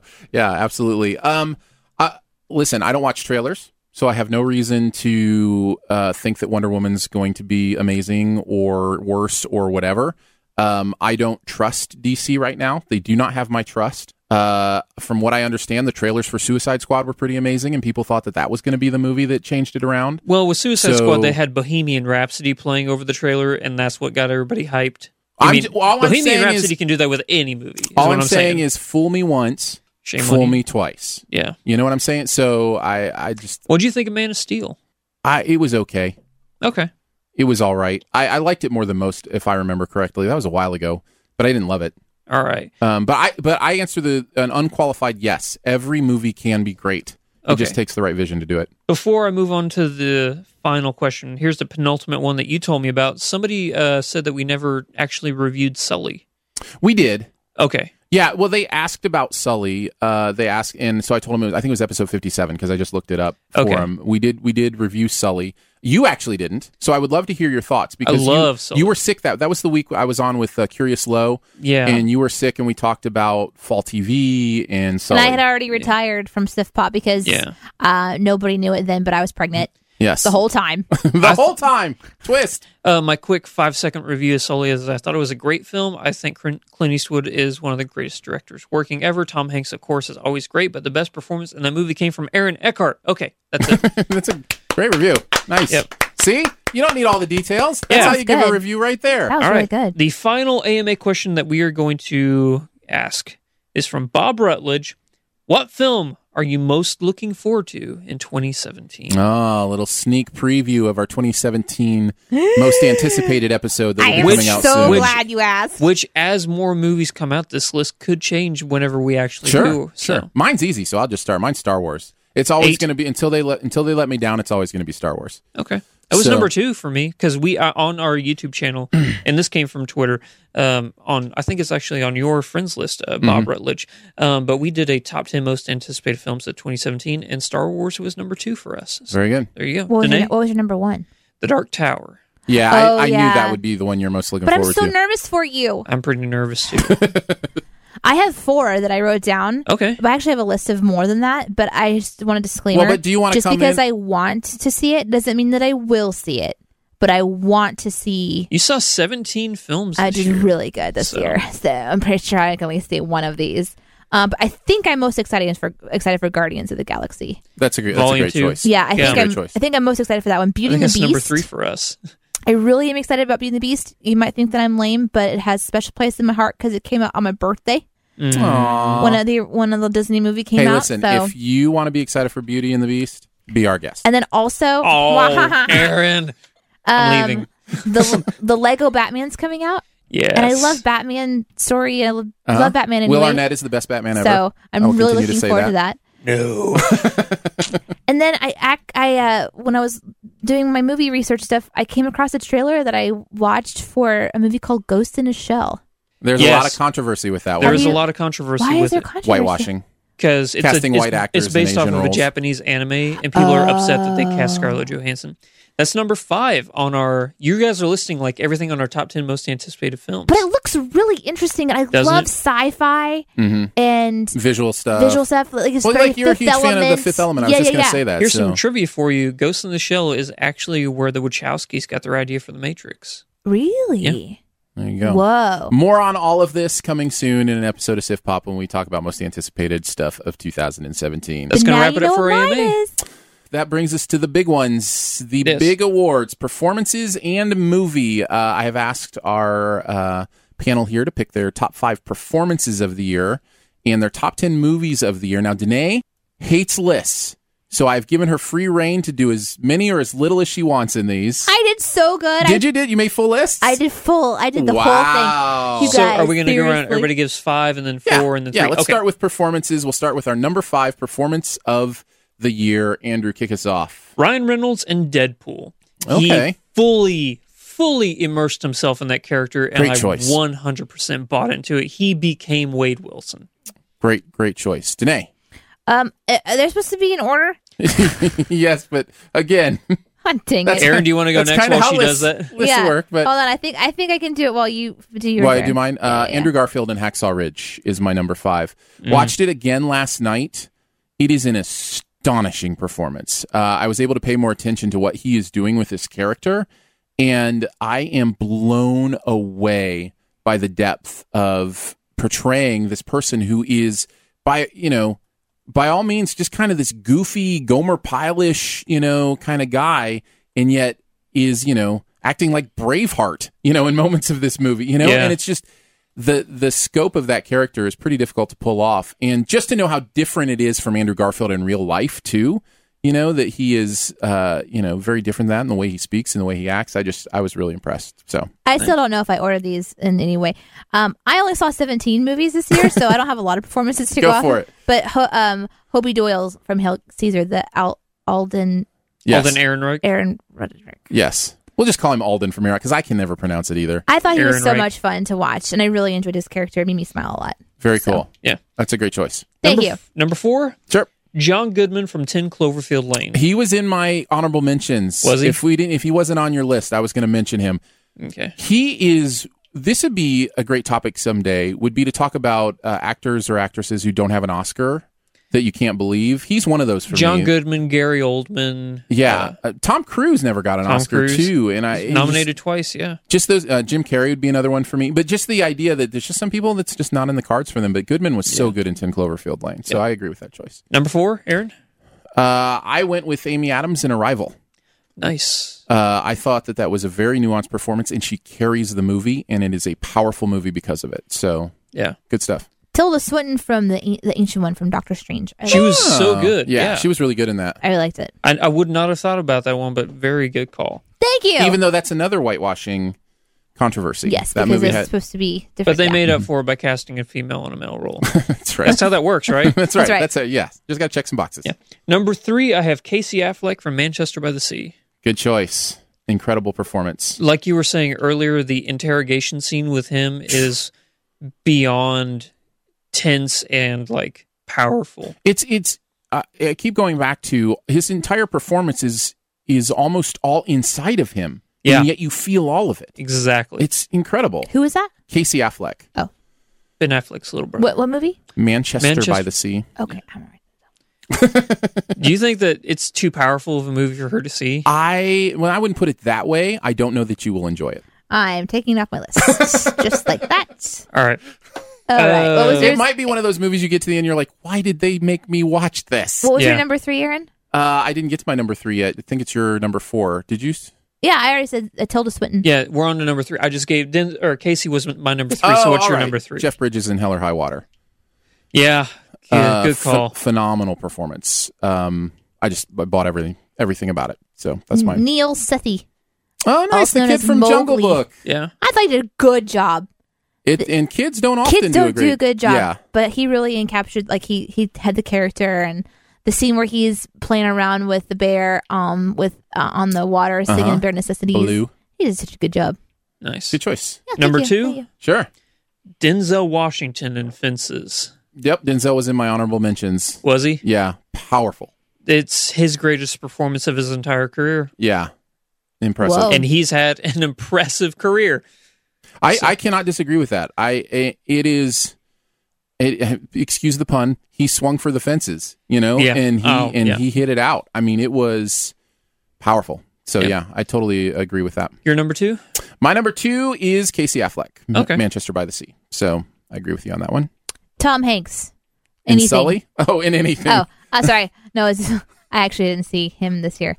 Um, I picked Mary Elizabeth Winstead from Ten Cloverfield Lane. Oh, nice. She was really good. She was an honorable mention. She did a really good job. totally agree. It freaked me out. And then I'll just go ahead and say my number one, if that's okay. Sure, go for it. It was John Goodman from 10 Cloverfield Lane. I haven't seen movies like that before. I just wondered also like the 17 movies I've seen, the performances I'm talking about movies like you know, like Civil War, Doctor and just these- Strange. yeah. Yeah, and yeah. So it's hard for me to go and be like, oh yeah, there's a performance that really captured me. Yeah, So I kind of just went with the ones that were really like just impacted me. And seeing John Goodman in that role was really powerful. difficult Yeah, and also I was impressed at the same time because you know I think he did a good job of carrying that character. But I couldn't decide between the two of them which one did a better job, so they just kind of are. and wh- what's the guy's name in that? Because he was great too. Yeah, he Um, did good too. That's um, he was- Gallagher, Jack Gallagher, or not John Gallagher? That sounds right. I I, think it's just John remember Gallagher. him from uh, News. Uh, newsroom. n- what is it? It's newsroom. Is it just called It's the newsroom? the Yeah, Newsroom. yeah, yeah. I think you're right. Yeah, yeah. Trust Yeah. me, it's one of Sorkin, my favorite right? shows ever. Aaron John Sorkin. Gallagher Jr. John Gallagher Jr. I remember loving him in the newsroom, and and uh, and he did really good in there too. His name number was one. Emmett. Yep, You know my number one. I don't. It's actually. Jackie Natalie Portman. Okay, Um, I Oh yeah, transformative performance. When you're talking just like straight performances, it's just that was not Natalie Portman. I haven't seen it yet. That's also I didn't mention earlier. It's one of my One of the ones you I need have to to, see. I need to see by the end of the year. yeah. What was yours? You don't Amy have Adams- much time. Amy Adams and Arrival. Yeah, good choice. Yeah, I love that. I love that we both picked females for our best performance of the year. yeah. I've been saying this for a while. And- they need to do a best performance non gender based award. If they want to do men and women and also give those away, that's fine. I don't understand why there isn't a best performance of the year. With this decision, I'm going to make John Gooden my number two, and Elizabeth, Mary Elizabeth Winstead my number one. Well, and technically, So the technically, female sweep.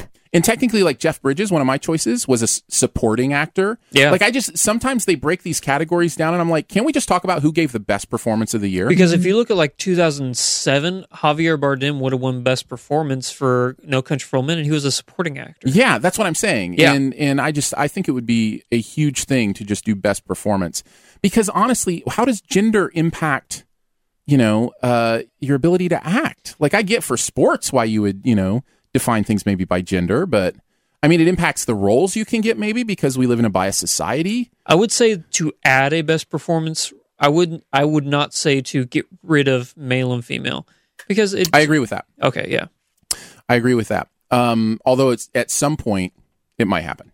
yeah. but currently uh, I think it's good to, to have them. Um, my only other one that wasn't mentioned in my honorable mention was Ryan Gosling in La La Land. And I bring that up specifically because of his piano skills. like, Yeah. I was blown away. I mean, I was going to go. performance With, is I was going to great, go but- with Emma Stone from La Yeah. La Land. Yeah. And I was, if I was going to say Ryan Gosling, it would not be from La La Be Land. Nice It- Guys? It, would be Nice Guys. Yeah. Yeah. Fun stuff. All right. Is it for the creme de la creme of It is rankings? time for the creme de la creme, the top 10 movies of 2016. Uh, before we get into that, uh, I will give you the rundown of what our gurus sent in. I was. I'm very excited to hear this. uh, our gurus have a unanimous number one.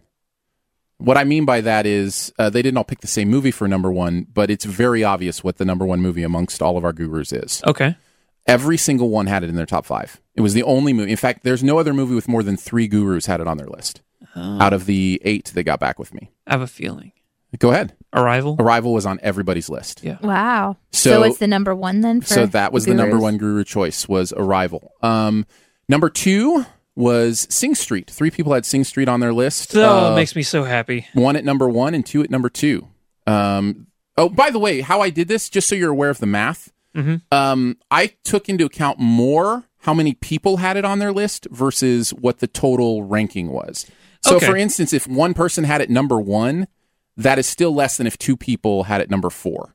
Okay. Do you understand what I'm saying? Yeah. Just to kind of give you kind of the math. So uh, there were three, no, four movies that three people had on their list. Uh, Sing Street was the top of those. The second of those was 10 Cloverfield Lane. So that's the number three movie. okay. Uh, and the third of those was Rogue One. So that's number four. And the only other one was The Nice Guys. Three people had The Nice Guys on their list. So that came in at number five. Uh, beyond that, La La Land and Nocturnal Animals and Doctor Strange all tied for number six. Wow. Doctor Strange above Civil War. That's I interesting. liked Doctor Strange. I, I think did too. Yeah, There very were- much more so. than I, I I think I may have liked it more, and I think the reason is because I feel like I could also do that. I could get a sling ring. yeah. You know what I mean? And I feel like ah, I've got it in here. So- I could go stumble into a cool place with capes and stuff. Let's just hang out in Nepal for a while. Yeah, I just gotta go into Paul. That's all. So those were the only eight movies that more than one person chose. There were 14 movies on their list that only one person out of the eight chose, including movies like Don't Breathe, uh, Swiss Army Man, Hacksaw Ridge, Deadpool, Star Trek Beyond was on somebody's list, Zootopia, um, Eye in the Sky, uh, Captain America, Manchester by the Sea, Kubo, Jungle Book, and Keanu were all listed once. Oh, I know who put So- Keanu on their list. yep, I know exactly who put Keanu. So That's uh, so funny. So yeah, very clear top five, and then three tied for sixth. So Okay. Cool. congratulations, gurus! Thanks Yeah. for picking that. And thank you just to the gurus in general for helping out Yeah. with the Sif Pop podcast. Absolutely, it's one of our favorite parts to be able to kind of have this rotating. You're welcome. List of amazing people. Yeah. On behalf of all Yay. the gurus, you're, You're welcome. not a guru. You are a host emeritus. oh, oh, Which is okay. so much That's cooler. better. You've got rank. But I've been called a guest guru before. That's true. That's true. But no, you're a host emeritus. Okay, So okay. top ten. Do we want to do Danae, me, and then Aaron finishes up? Sure, let's go for it. Number ten. Star Trek. Because Okay. remember, I've only seen 17. Yeah, no, Okay. that's fine. Yeah, you don't yeah, have yeah. to explain. No, I do. I feel like I'm in the presence. I mean, you guys have Listen. seen over 100 movies in this year, and I'm like, I saw 17. Uh, Star Trek was better than a lot of people give it credit for. I thought Because I thought it also was on my all right. list is like, you know, Zoolander and Keanu, and I'm like, I'm they can't I'm be not in there. putting those they in there. can't Sure, be my sure. top 10. Yeah. Sorry. Okay, so Star Trek. Andrew, Rogue One, at Fair number enough. ten. my number ten is Hell or High Water. Number nine, X Men. Okay. Number nine, Captain America: Civil War. Nice. Uh, a Monster Calls is my number nine. Number eight, 10 Cloverfield Lane. Ah. Number eight, Deepwater Horizon. Yeah, good call. It's a that's a decent movie. I don't know that I have it. I, I don't have it up in my top ten, but I'm glad you're you're mentioning it. That's good stuff. Uh, my number eight is Lion. My number seven is Warcraft. Suck it. Yeah. Love it. I don't remember that that in the title. Warcraft. Suck it. Number seven, Hell or High Water. Uh, oh, you had Hell or High Water higher than me. Did I? Yeah. Uh, well, I had it at number ten. So Oh, that's what you said. Yeah. yeah. my number seven is Finding Dory. Oh, it's so good. Mm-hmm. So good. I, sh- I should mention uh, what a year for animated movies, as my list will continue to. and I'm to looking show. at my list. I don't have a single animated movie. Well, in there the you top go. I'll 10. make up for it. I promise. Finding Dory is my number one animated movie. of the year, though. Really? It is. Okay. Cool. Are we on to number six? Number six. Civil War. Nice. Nice. Number six, 10 Cloverfield Lane. My number six is Zootopia. Ah. Number five, Hail Caesar. Number five, Sing Street. Uh, my number five is 10 Cloverfield Lane. Ooh. My top five. My f- Call. All right, we are in the top. We are in the top four is this movies supposed now. to be exciting? Mm-hmm. Yeah, we're oh, okay. getting there. Super exciting. Number four. Zootopia. Number Nice. four, Captain Fantastic. Talk a little bit about Captain Fantastic. I, I enjoyed it, but I obviously didn't love it as much as you did. I don't know why, but the uh, philosophical implications in this movie and the performances given by uh, Viggo Mortensen and the family, I the chemistry that he had with those kids, I 110% bought that they were a family. Sure. Yeah, yeah, yeah. And And there's also something there's something about the, you know, the misunderstood, passionate person where it's like, you the know, egocentric. Yeah. yeah. And the fact that they were right and nobody understood how right they were because everybody is set in their ways. There's and oh. they're f- afraid of change. There's Yeah. a funeral scene in this movie where they give a eulogy that's so powerful, yeah. and love this movie. I love the scene where they're talking about why aren't they in school and they call the kids up and then they Oh. they ask their kids a couple questions and then and they Yeah. ask their his own kids a couple questions. They just it's just a- like a yeah, take that right, sort of yeah. thing. Those kind of moments are always fun. Yeah, Uh, so yeah, yeah, that's that's a good choice. that's my number four. What do you got? my number 4. Uh, this is 3 out of the last 4 that are animated. Kubo and the Two Strings is number I had 4 a feeling for that the- was your number one. uh, yeah. it's my number 1 animated movie of the year. yeah. Uh, just barely over Zootopia, Mo- Moana, Zootopia, and Finding Dory. Like those four movies were all incredible. Number three, Finding Dory. Nice. Number three, fences. Yeah, I fences is right outside my top ten. It hit me so hard. It's because good. I saw the original play, not live, obviously, with James Earl Jones, Mm-hmm. which was the part that Denzel Washington played in this, and that's why I gave him my number two performance of the year. I don't think I did. After Did we talk watching- about Viola Davis at all in Performance of the Year? Because she was incredible in that too. She should have probably made it in, to my top five or at performances. least honorable mention. we should Honorable have mention absolutely for sure. mention her. Wow, she should definitely win for supporting actress. this Yeah, year she's coming up. incredible. But yeah, what an, a powerful movie that you said you didn't like because it felt too much like a play. Because That's my it's one based on a negative with play. it. Yeah, that's my one negative with it. And is- it's actually one of my pros is that it felt like a play and then it actually I transcended just fig- into if, film. If you're gonna do a movie, do a movie. You know, like like I think of other stage to screen. Like Sound of Music is a great example. That was a Broadway play for ten years before it became a movie. Yeah. and that movie starts in like the Alps of Switzerland. That's a Yeah. movie. You know what I mean? Like it's you couldn't do that on a set, you know? Yeah. And it felt like fences you could have done it all on a set.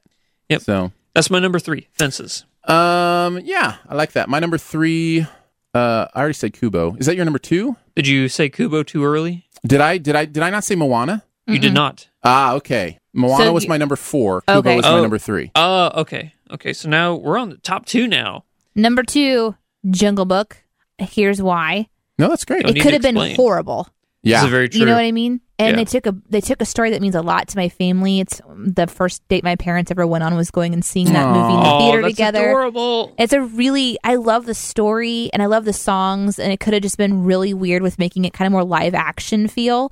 And I thought they did a really really good job. I loved all of the characters in it. I loved all of like the animals, how they were realistic looking animals and yet really good CG at the same time. So, I loved that movie a lot. Very cool. Number two, La La Land. My number two is Arrival. All right. Danae, what's your number one? Doctor Strange, I think. Nice. Good call. I think I think it kind of surprised me that I liked it so much. I saw it twice, so maybe that's part of it. And you saw it on IMAX Laser. Yeah, that my uh, and I saw Jungle Book on IMAX Laser too. That's interesting. Your top two movies ex- experiences of the year were both in Laser. I I really enjoyed Doctor Strange.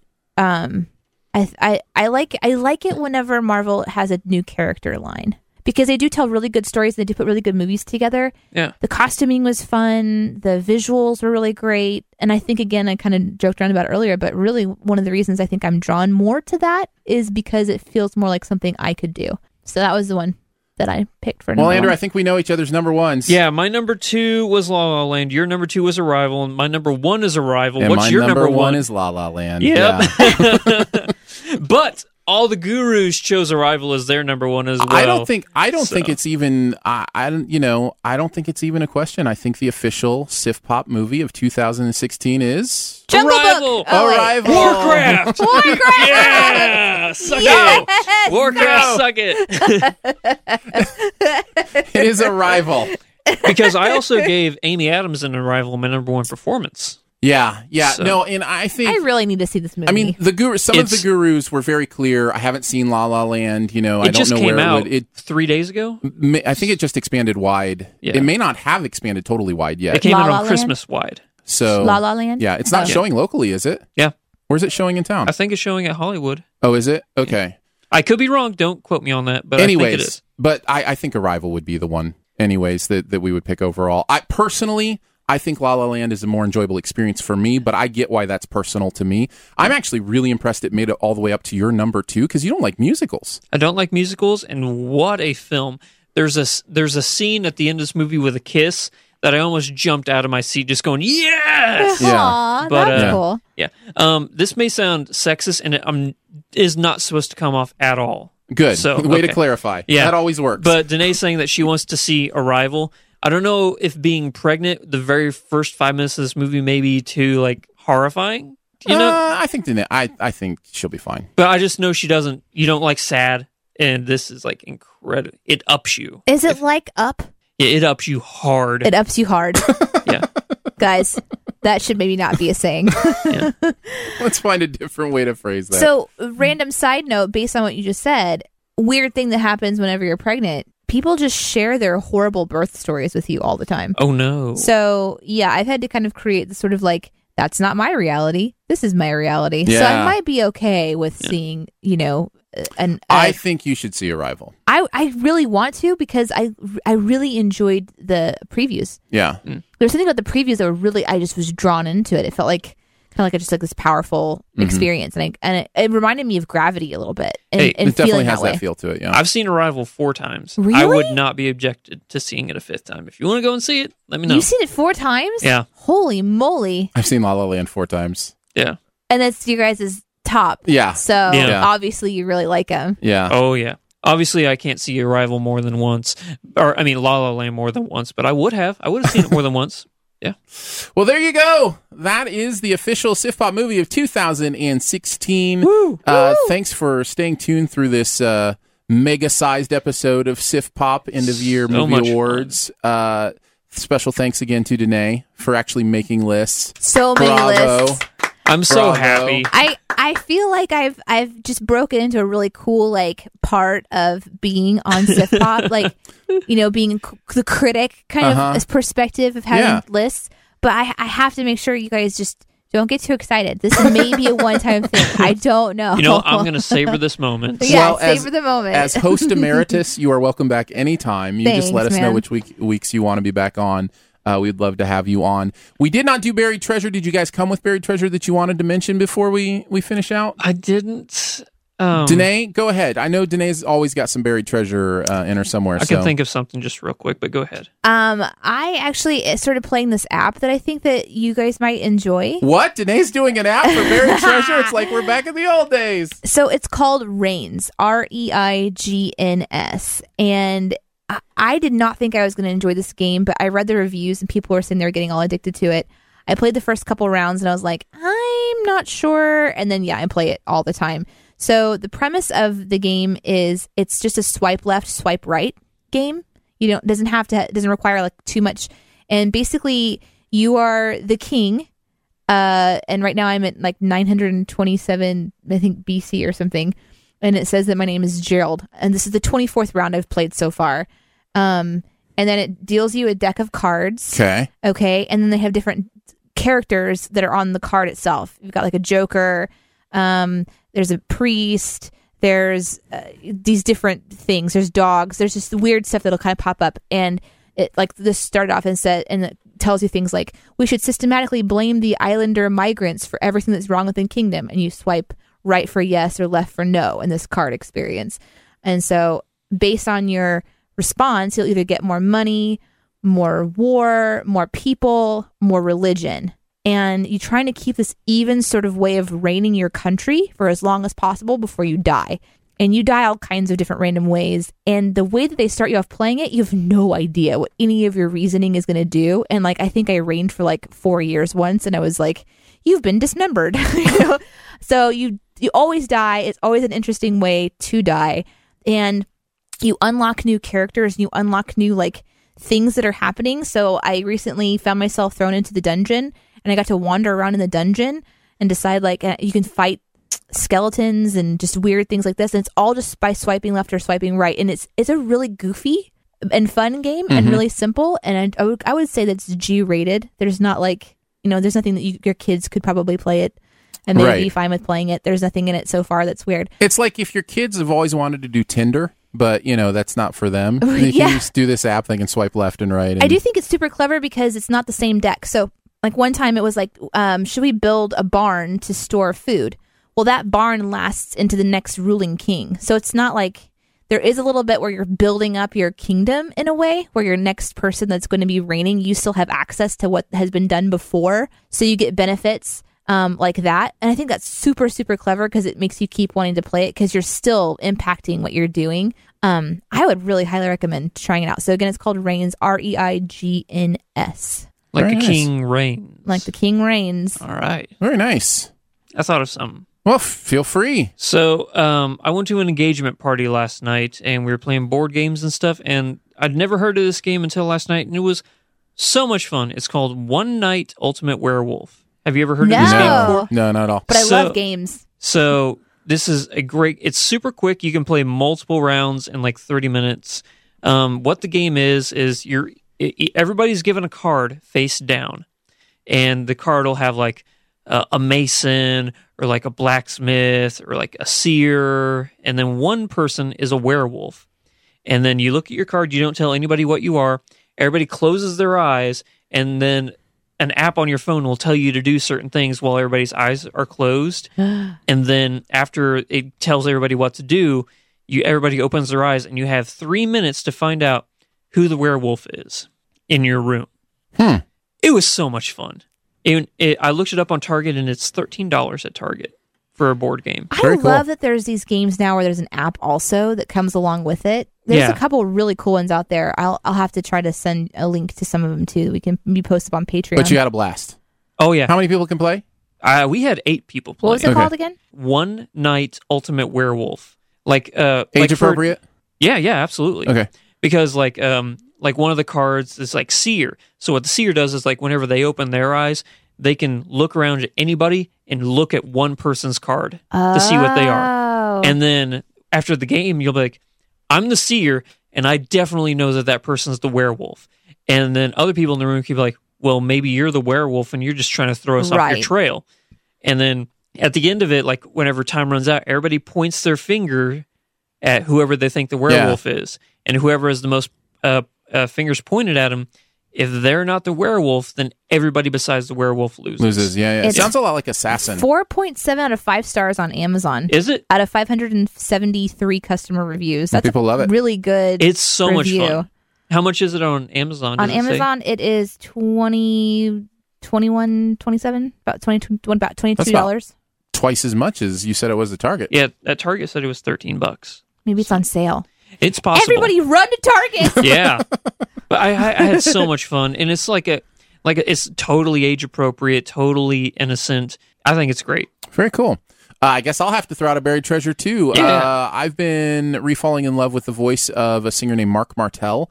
Uh, I spent a lot of time, a lot of time on YouTube uh, recently uh, listening to some of his covers, And Mark Martel, you may remember, blew up virally with his Queen. Yes. Mm-hmm. Uh, when he did uh, Somebody to Love for the Queen audition thing, and now he travels as the lead singer This is it. Queen for, for the Queen Extravaganza. Extravaganza. Yeah. the official Queen tribute band. Sounds so much like Freddie. And He does. He does. He, he really sounds a lot like Freddie, but it's really cool to see him sing these covers because it's almost like you're getting to hear Freddie Mercury in some ways, uh, seeing like uh, Seal's Kiss by a Rose or Goo Goo Dolls Iris or, you know, he did a series of, you know, songs of the 90s that I was, you know, listening to recently. But uh, I'd highly encourage you to check it out. He's just so in control of his instrument.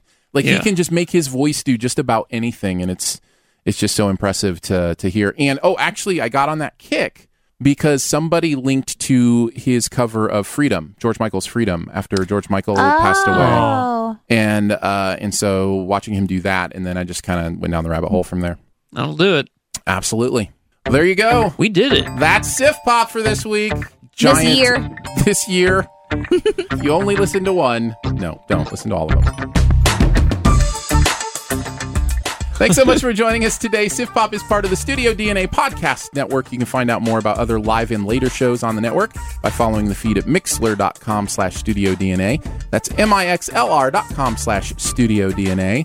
Huge thanks again to today's host emeritus, Danae Hughes. thanks, guys. You get more than a golf clap. Ah, you guys are awesome. Full on celebration. It's nice to revisit Sif Pop. Anything you want to promote? Let people know about? Uh, if you don't already, we're on a podcast called Shoe the Dough. We do a weekly podcast there, and I would love for you to follow me on Instagram. My Instagram name is J Dene. That's J D E N E E. And if you didn't know why there was a J before, now you do.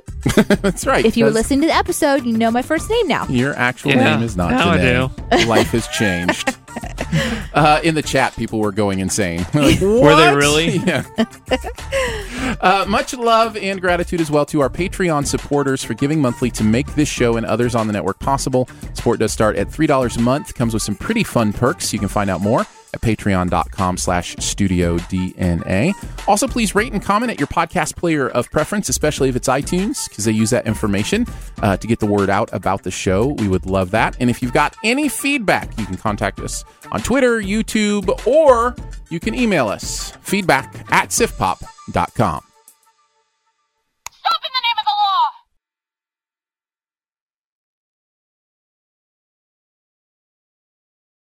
Say goodbye to your credit card rewards. Greedy corporate mega stores, led by Walmart and Target, are pushing for a law in Congress to take away your hard earned cash back and travel points to line their pockets. The Durbin Marshall credit card bill would enact harmful credit card routing mandates that would end credit card rewards as we know it. If you love your credit card rewards, tell your lawmakers hands off my rewards. Tell them to oppose the Durbin Marshall credit card bill.